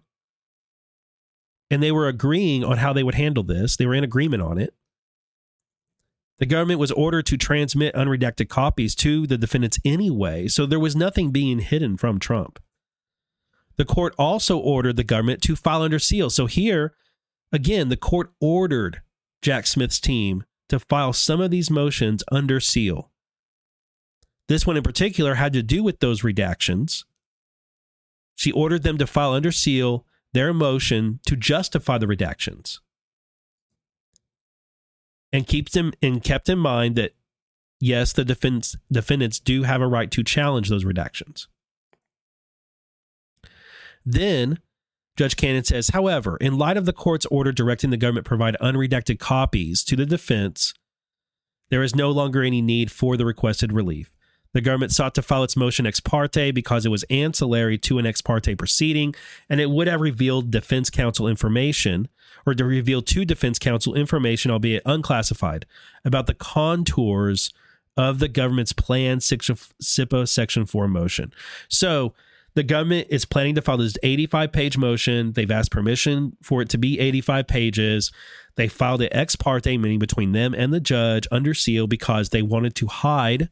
They didn't want to hide this part. They wanted to hide what they plan to put into that filing, which the defense is going to get. So they didn't want to preview to the defense what was in their 85 page filing. Not just yet. They didn't want to give them a preview of it. They wanted to put it all together and then file it, which at that point the defense would get it. So if you want to say they were trying to hide something, they were literally just trying to hide the ball while they put their hand on it to put it into the pitch like, like they just wanted to hide the ball in the glove so that they could put their fastball grip onto it. Like that's like that's it. That's it. At least that's my understanding anyway. Because the court rejected that position and ordered the government to provide unredacted versions to the defense counsel, there is no justification for them to, for keeping them from the public. The government does not object to them being unsealed. So anyway, anyway, as you can tell, I get annoyed by this stuff because there are plenty of legitimate things to be outraged about. Why why work to create clickbait and contort information into outrage, rage bait, whatever, to get people worked up and mad when it's not real. There's nothing to be mad about. I mean, look, right it's right here in black and white. The government has no objection to its unsealing. The government does not object to it being unsealed. And I, I think part of what really annoys me about it, and the reason I lost my cool little bit and made a rude post, is because I feel like it's disrespectful to the audience. I feel like it's disrespectful when people on our side, so to speak, create rage bait, clickbait, whatever, and manipulate you emotionally with misinformation or just hyperbolic narrative to try and get you, I mean, it's manipulation. They're emotionally manipulating you to make you upset when they could just report what's in the paperwork and give you the raw information and then you can decide if you want to be upset about it but i just it's like offensive to me like i think it's a, it's disrespectful because it necessarily assumes that you won't do the extra work to read the documents yourself and because they know you won't do that it's easier for them to emotionally manipulate you. Maybe that's not in their mind and it's not their intention, but to me, it's disrespectful. Okay, I'll get off of that. I'll get off of that. That's just that's just where I'm at on it. Okay, over in the DC case, and this will be the last thing we cover today, I believe. I do not have time to read this entire thing. Do I have both of these pulled up at the same? Okay, so one, there's two updates from the DC case. Hold up, let me reorder these things. I think I have this open twice, don't I? Yeah, I do. Okay, so first, Judge Chutkan um, over in the uh, DC case, which is the J6 case, denied Trump's motion to dismiss based on presidential immunity, which we read on this show, and denied Trump's motion to dismiss based on constitutional grounds, which we also read on this show. Rose Thistle Art, you're absolutely right. No one can make you upset without your permission. That's totally true. It's totally true. I and I alone am responsible for everything I think and feel. It is true.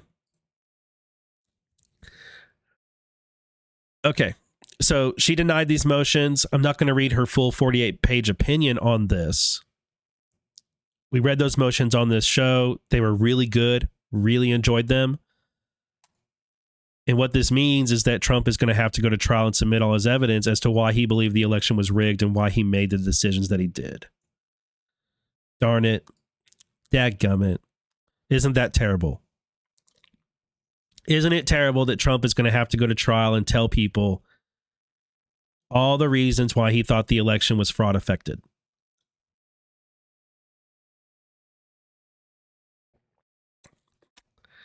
Shame, shame. Next, and this is the big no, not oh, did I delete the wrong one?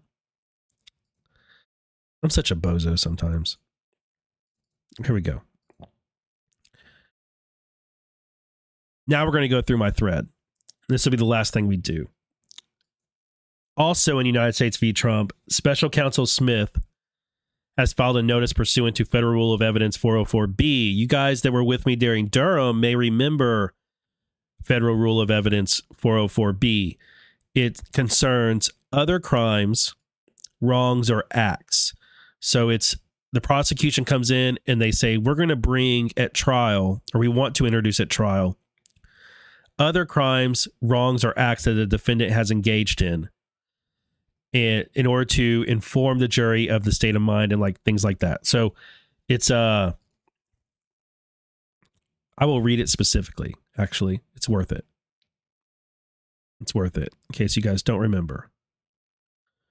Rule of Evidence 404B. It says other crimes, wrongs, or acts. Prohibited uses. Evidence of any other crime, wrong, or act is not admissible to prove a person's character in order to show that a particular occasion the person acted in accordance with that character. That's what's prohibited. But what is permitted is evidence may be admissible for another purpose, such as proving motive, opportunity, intent, preparation, plan, knowledge, identity, absence of mistake, or lack of accident.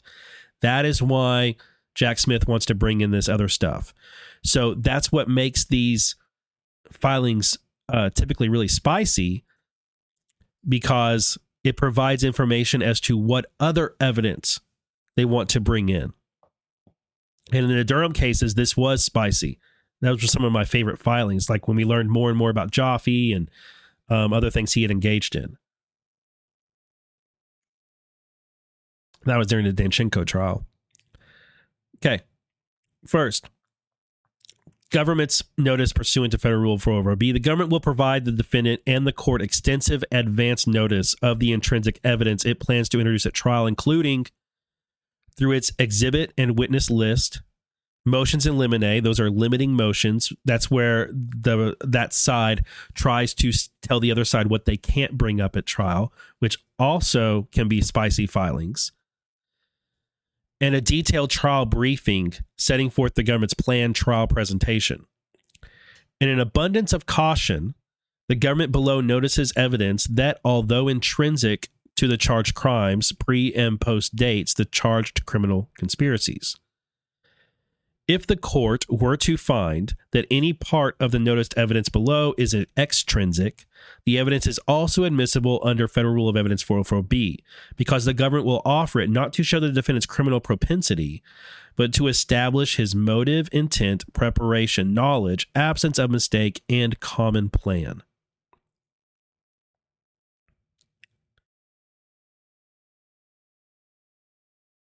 historical evidence of Trump's consistent plan of basically claiming election fraud. As set forth in the indictment, the defendant's criminal conspiracies relied on his knowingly false claims of election fraud. At trial, the government will introduce a number of public statements by the defendant in advance of the charged conspiracies, claiming that there would be fraud in the 2020 presidential election. These statements sowed mistrust in the results of the presidential election and laid the foundation for the defendant's criminal efforts. So, reminder this case falls apart if and when Trump provides evidence as to why he had reasons to believe that there was significant fraud in the 2020 election.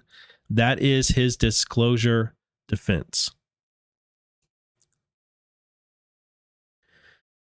if Trump is able to demonstrate he had good reason to believe that there was fraud, then the case falls apart.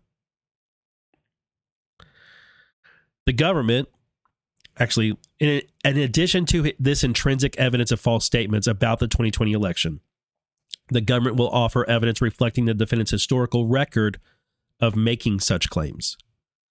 For example, as early as November 2012, the defendant issued a public tweet making baseless claims that voting machines had switched votes from then candidate Romney to then candidate Obama. During the 2016 presidential election or campaign, the defendant claimed repeatedly, with no basis, that there was widespread voter fraud, including through public statements and tweets. For instance, on October 17, 2016, he tweeted, quote, Of course, there is large scale fraud happening on and before Election Day.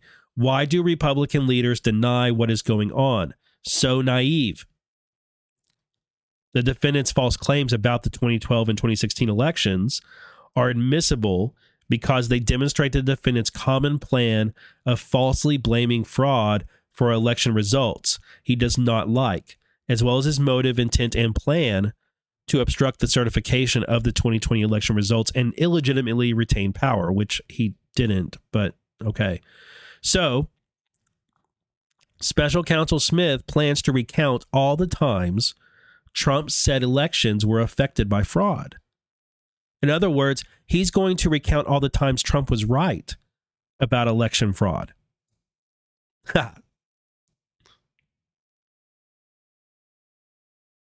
Good morning, bootleg salsa. like, seriously, guys, Jack Smith is planning to talk about all the time since 2012 that Trump was right about election fraud and attempt to argue that it shows some common plan of his to claim the election was stolen in 2020. It'll be fun to watch Trump's team bring up all the times Democrats said the same thing as Trump. Next, historical evidence of the defendant's common plan to refuse to commit to a peaceful transition of power. To ensure the destabilizing impact of his widespread election fraud claims in the run up to the 2020 election, the defendant, President Trump, repeatedly refused to commit to a peaceful transition of presidential power if he lost the election. The government will offer proof of his refusal as intrinsic evidence of the defendant's criminal conspiracies because it shows this is his plan to remain in power at any cost, even in the face of potential violence. For instance, at a September 23, 2020 news conference, the defendant was asked whether, quote, win, lose, or draw in this election in light of rioting in many cities across the country, red and your so called red and blue states, would you commit to making sure there is a peaceful transfer of power after the election? President Trump responded, Well, we're going to have to see what happens. You know that. I've been complaining very strongly about the ballots, and the ballots are a disaster. And a reporter interrupted the defendant and repeated, quote, I understand that, but people are rioting. Do you commit to making sure there is a peaceful transfer of power? President Trump responded, I know, I know. We want to have to get rid we want to get rid of the ballots. You'll have to, you'll have a very uh we'll have a very peaceful, but there won't be a transfer, frankly. There will be a continuation. The ballots are out of control you know it. So, and we're going to dig in. We're going to definitely highlight the uh, continuation remark tonight on Devolution Power Hour. But Jack Smith's claim right here that I highlighted the defendant repeatedly refused to commit to a peaceful transition of power if he lost the election. The government will offer proof of this refusal as intrinsic evidence of the defendant's criminal conspiracies because it shows his plan to remain at power at any cost even in the face of potential violence. And yet, Trump did leave office peacefully. And there was a peaceful transition to the Biden presidency. And I made sure to include an asterisk there. So, Jack Smith's argument here is undercut by the reality of what really what happened the fact that there is a biden presidency and that Trump did leave office on January 20th, and that Trump didn't remain in power at any cost.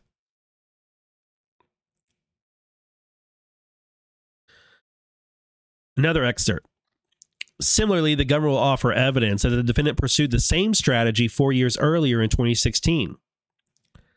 In the presidential debate on October 19, 2016, the defendant was asked whether he would accept the results of that election to which he responded that he would, quote, look at it at the time.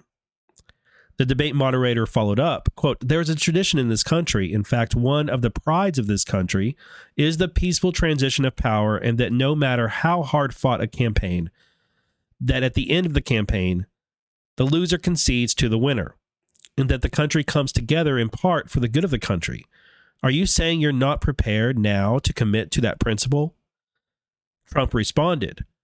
What I'm saying is that I will tell you at the time. I'll keep you in suspense. Okay?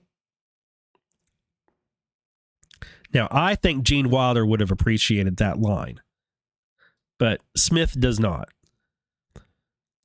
Special Counsel Smith writes Trump's consistent refusal to commit to a peaceful transition of power even though there was one, dating back to the 2016 presidential campaign, campaign, campaign is admissible evidence of his plan to undermine the integrity of the presidential transition process when faced with the possibility of an election result that he would not like, as well as his motive, motive, intent, and plan to interfere with the implementation of an election result with which he was not satisfied.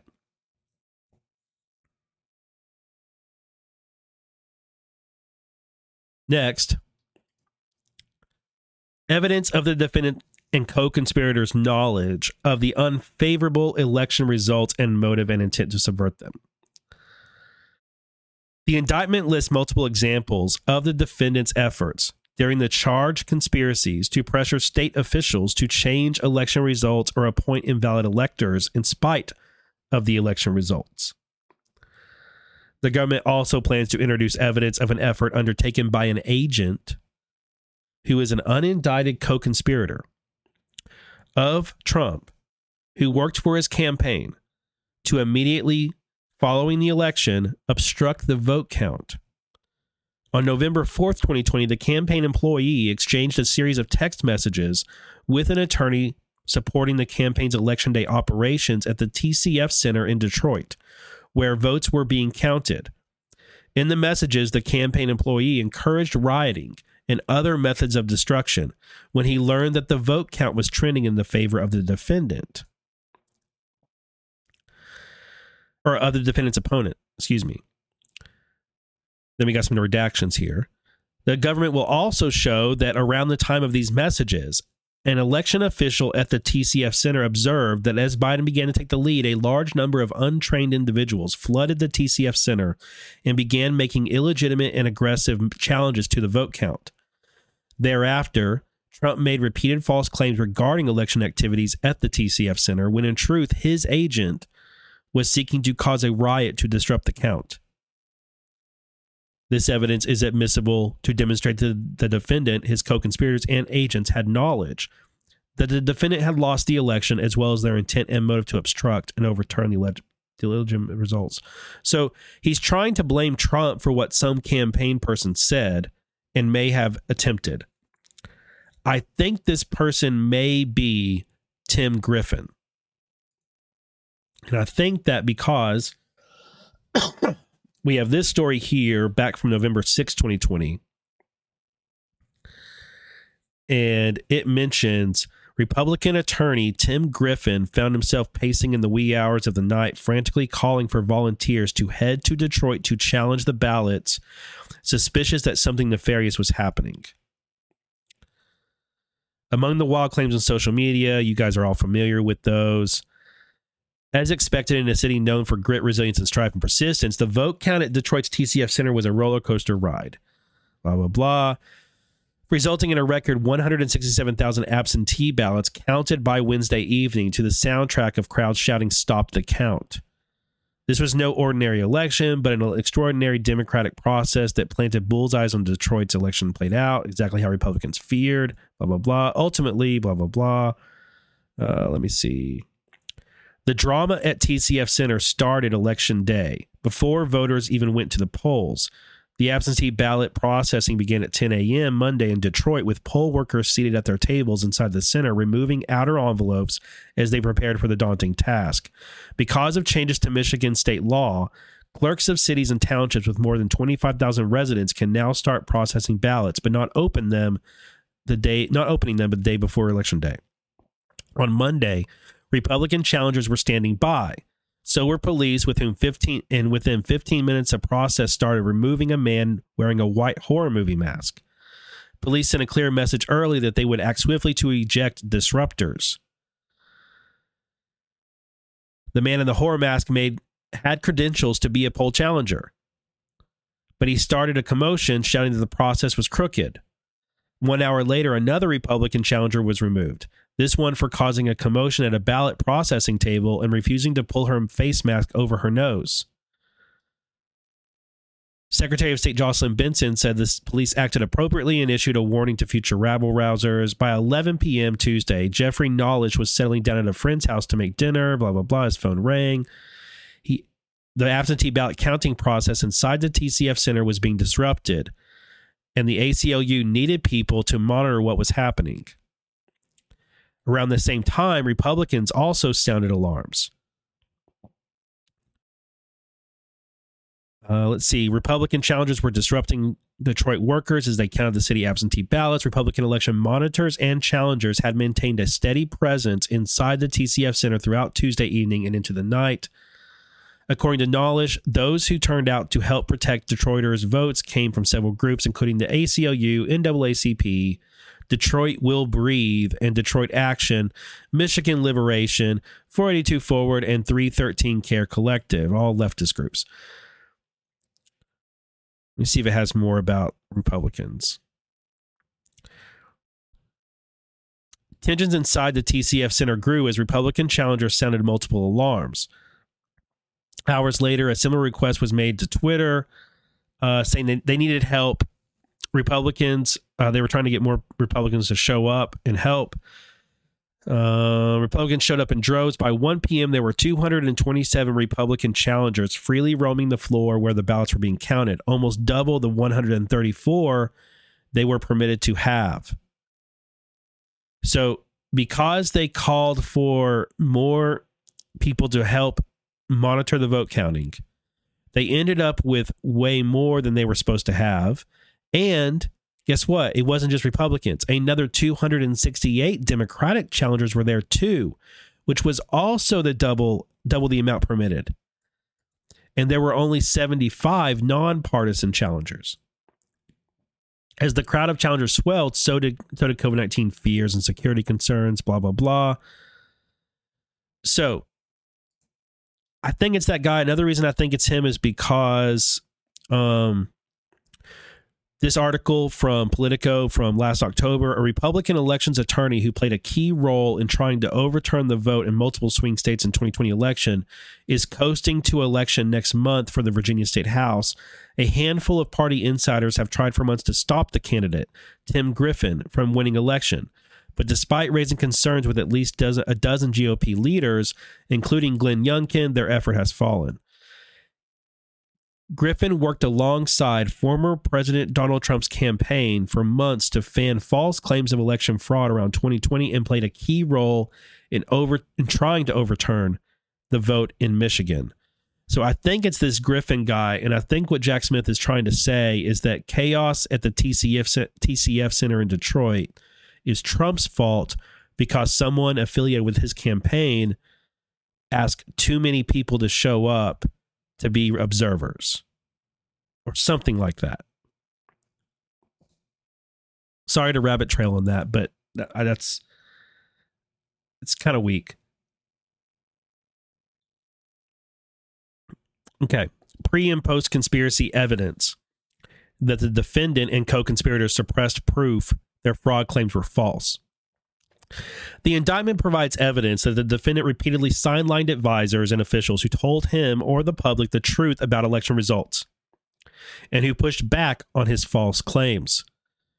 The government will introduce additional evidence that this was the plan of the defendant and his co conspirators, and that even after the charged conspiracies, they continued their efforts to stifle any dissent to their false claims of election fraud. So, Trump elevating people who gave a damn about election fraud and ridiculing those who did not is somehow retaliation for the latter not supporting his criminal plans. That's that's what Jack Smith is tr- going to try to say. Next,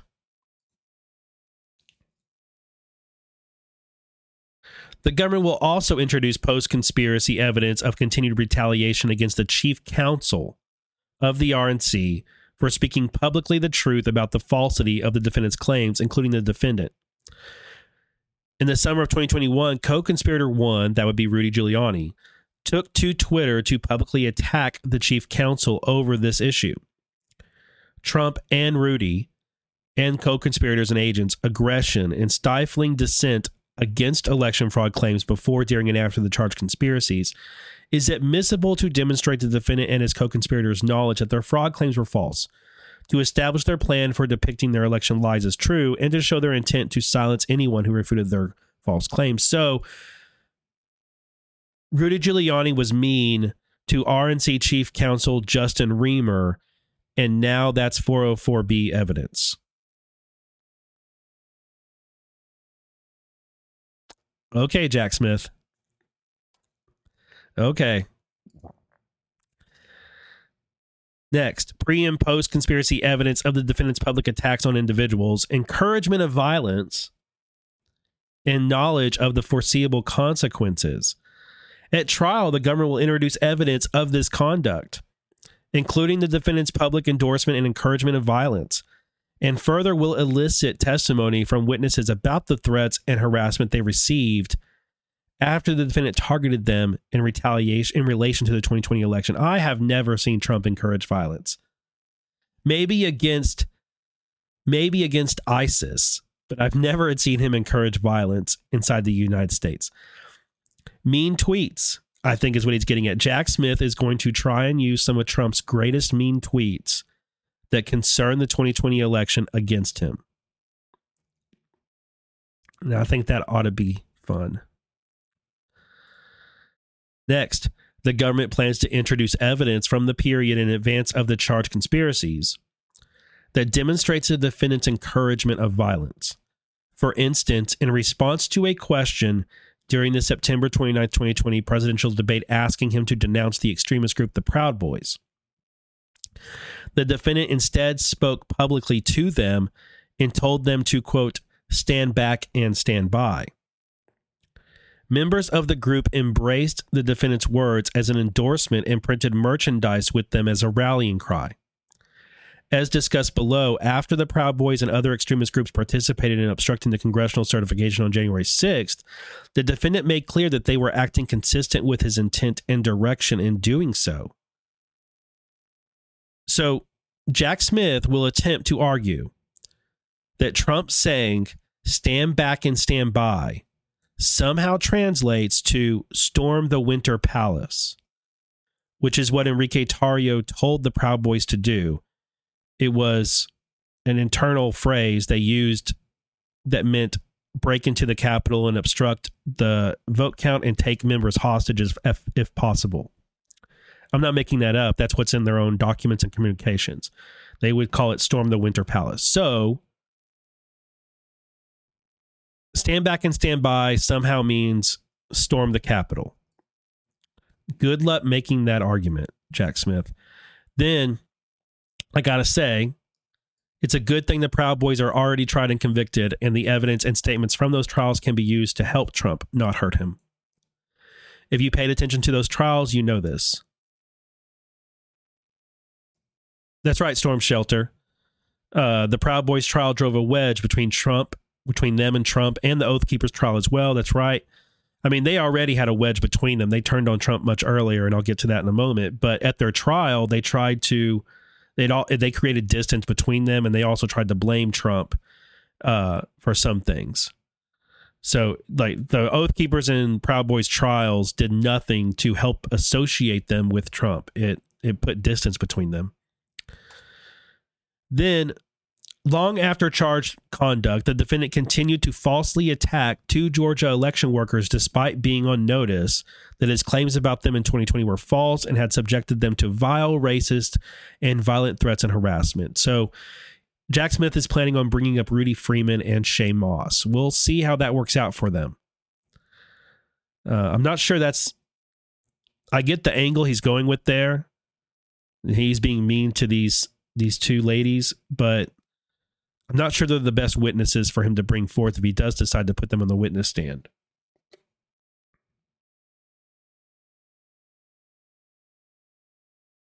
The government will also introduce such introduce evidence to further establish the defendant and his co-conspirators plan of silencing and intent to silence those who spoke out against the defendant's false election fraud claims.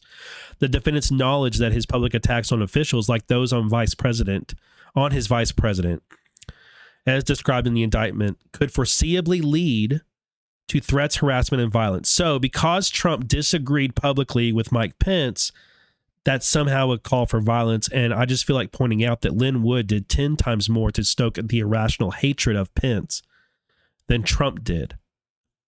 Trump even said, has said this year that Mike Pence is a good man who never did anything knowingly wrong in his life. Does that sound like a call for violence? I mean, like, whatever. Next. Finally, evidence of the defendant's encouragement of violence will be presented.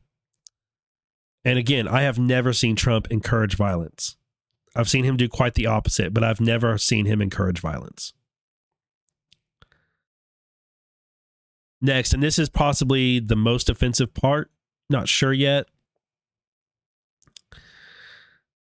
The government plans to introduce evidence at trial showing that in the years since the January 6th attack on the Capitol, the defendant has openly and proudly supported individuals who criminally participated in obstructing the congressional certification that day, including by suggesting that he will pardon them if reelected, even as he conceded that he had the ability to influence their actions during the attack. Perhaps most importantly, the defendant's embrace of January 6th rioters as evidence of his intent during the charged conspiracies, because it shows that these individuals acted as he directed them to act. Indeed, this evidence shows that the rider's disruption of the certification proceeding is exactly what the defendant intended on January 6th. And finally, evidence of the defendant's statements regarding possible pardons for January 6th offenders is admissible to help the jury assess the credibility and motives of trial witnesses. Because through such comments, the defendant is publicly signaling that the law does not apply to those who act at his urging, regardless of their legality, the legality of their actions. So Trump's sympathy for January 6 defendants is, quote, admissible to establish the defendant's motive and intent on January 6th. I find that reprehensible that Trump's sympathy for Jan 6 defendants is somehow speaks to his criminality. Um, And it's, I also find it absolutely false on its face because Jack Smith is trying to say because Trump has sympathy for January 6 defendants, it indicates that they engaged in their act their actions at his direction. But the actions that they took were directly opposed to what Trump wanted to happen. Trump wanted the objections to be heard. So if Trump wanted the objections to be heard, which is what he publicly said, and he asked people to peacefully and patriotically make their voices heard to encourage, specifically to encourage, specifically to encourage MAGA, or to encourage the House, the Republicans in the House and the Senate to object, right?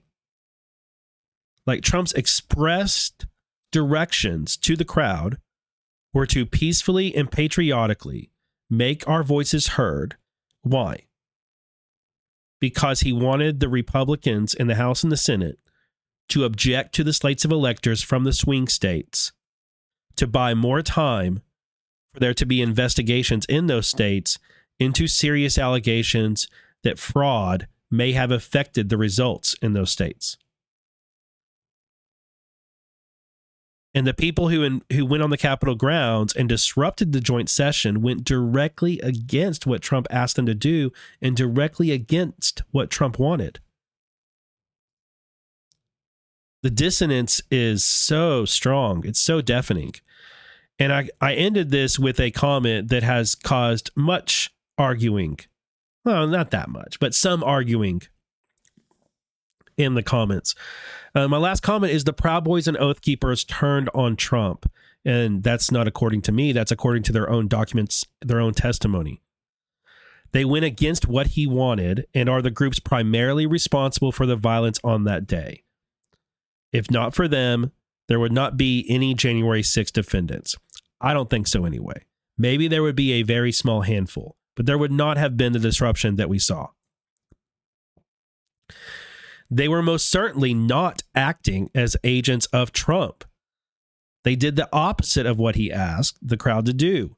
They obstructed the joint session where he wanted objections to swing states to play out and got some of his most loyal and well meaning supporters to trespass and obstruct the joint session as part of their plan to spark a civil war. Now, I put civil war, which maybe it's fair to call it that, but they also called it a civil war.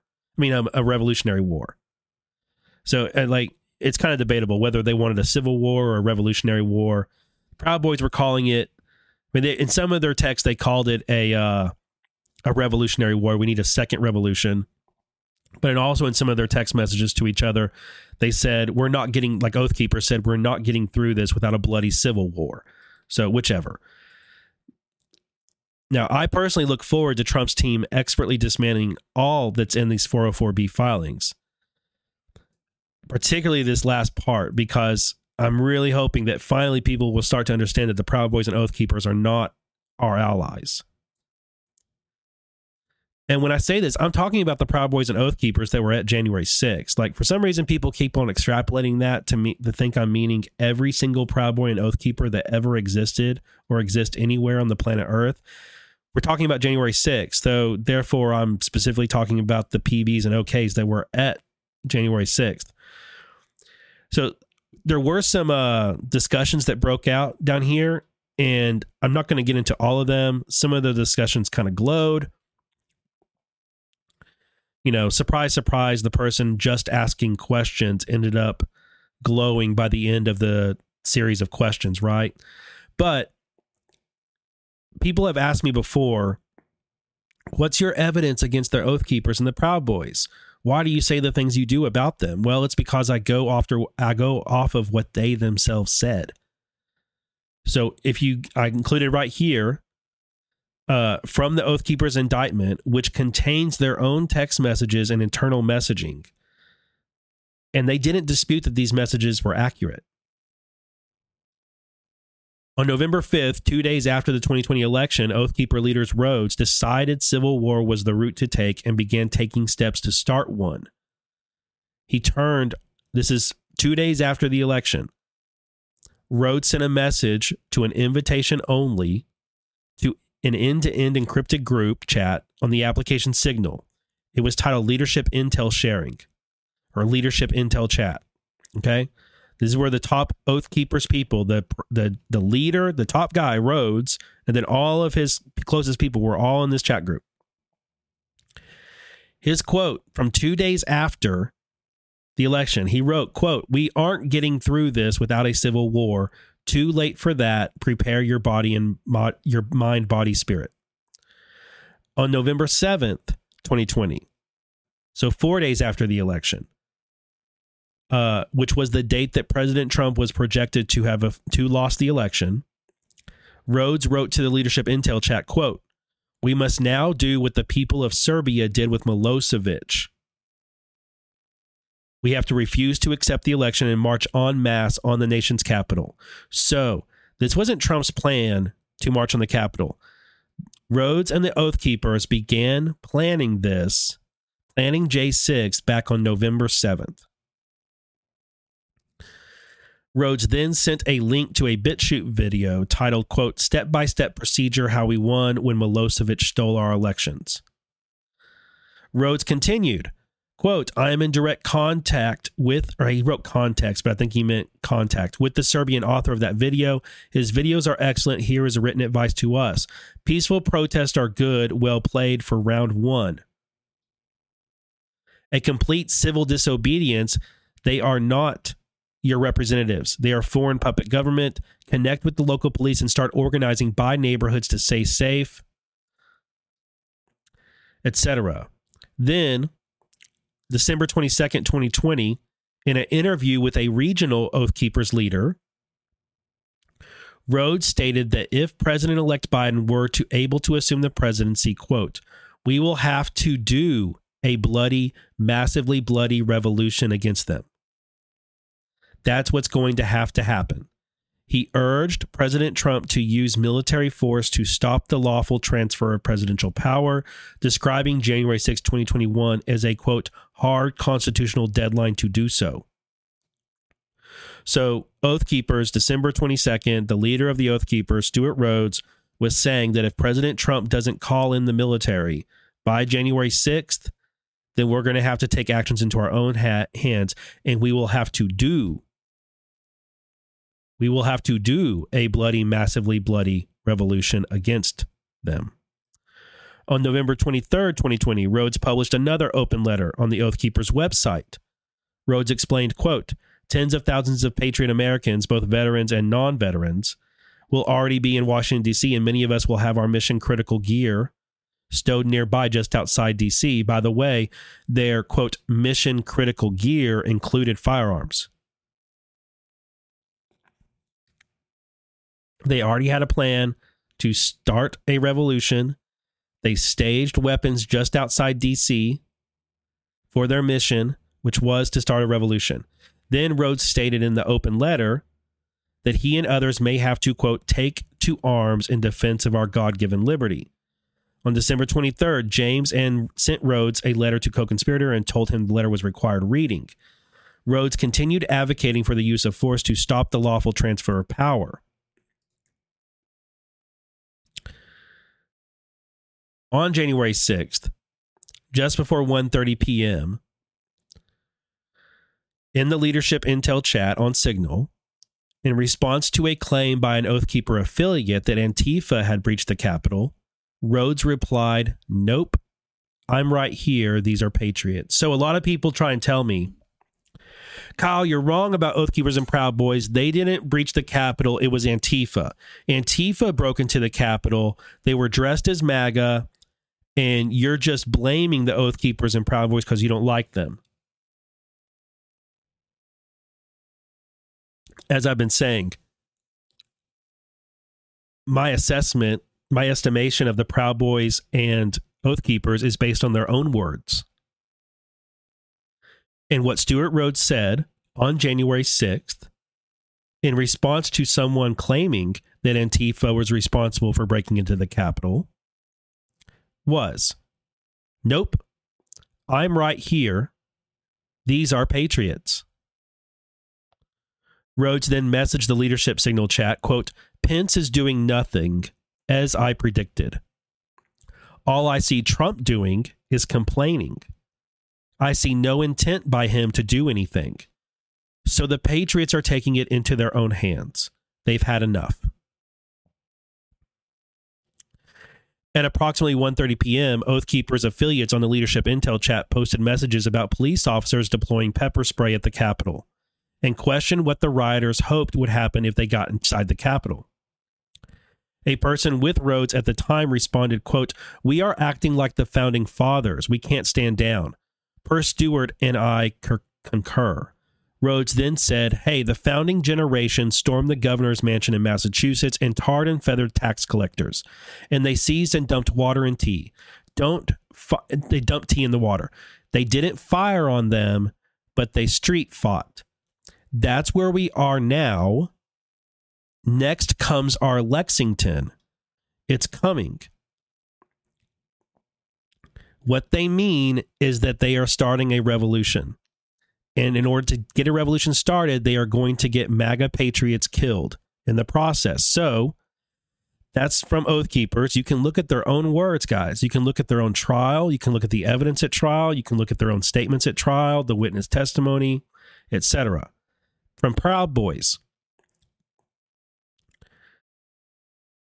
Proud Boys had a document called 1776 Returns. Some people have wrongly claimed that this is an FBI document that was given to Proud Boys and planted on them as some kind of frame up job. It's not. A meathead within the Proud Boys who made a claim that he was being groomed for the FBI, but he was never in the FBI came up with this document, gave it to Enrique Tarrio. The leadership of Proud Boys altered it and expanded it. It's called 1776 Returns, and from this you get the phrase "storm the Winter Palace."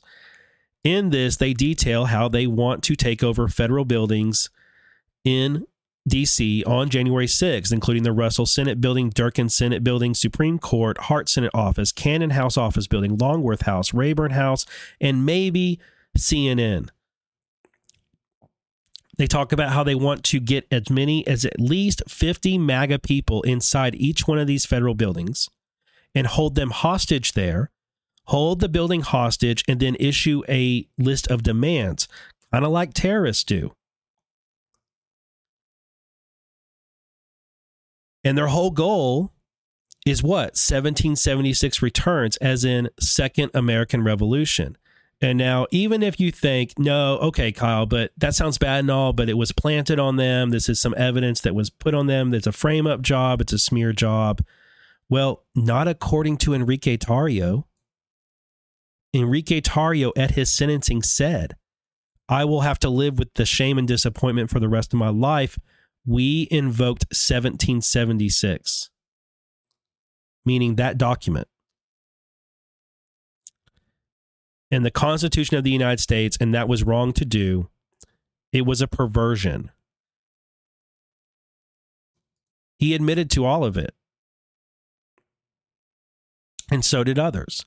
So, anyway, people have asked me to make the case on this, but then people get upset with me when I do. But I'm just going by the actual documents and messages and witnesses and the evidence at trial from the Oath Keepers and the Proud Boys. And when you look at the videos from that day, you see Proud Boys and Oath Keepers being the first on scene and setting the trap for the MAGA folks who were actually at the speech and who came later. So I don't know. It's kind of weird how people fight me on this, but I think the programming in MAGA is just way too strong. I guess. I don't know. All right. Thanks, folks. I really have to run so that I can go get my toddler. Yeah, Cinco, how dare I rely on facts and evidence? how dare like, okay.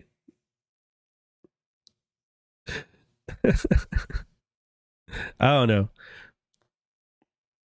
People have people have their narratives and they want to stick with their narratives because they prefer them to the facts and evidence. It's just that's just, this is what they want. I can't do anything about it. Oh well. All right. Thanks, everyone. If you enjoyed it, hit the thumbs up, share it, leave a comment, what have you. I appreciate it very much. Yeah, Rise of Tire. Well, I think you're minimizing some stuff. So, guess we're even on that. All right. Y'all have a great day. Stay blessed. Remember, we're not going to win every battle but we are going to win this war. We are having two great weeks in a row. Enjoy it. Have a great day. I'll see you tonight.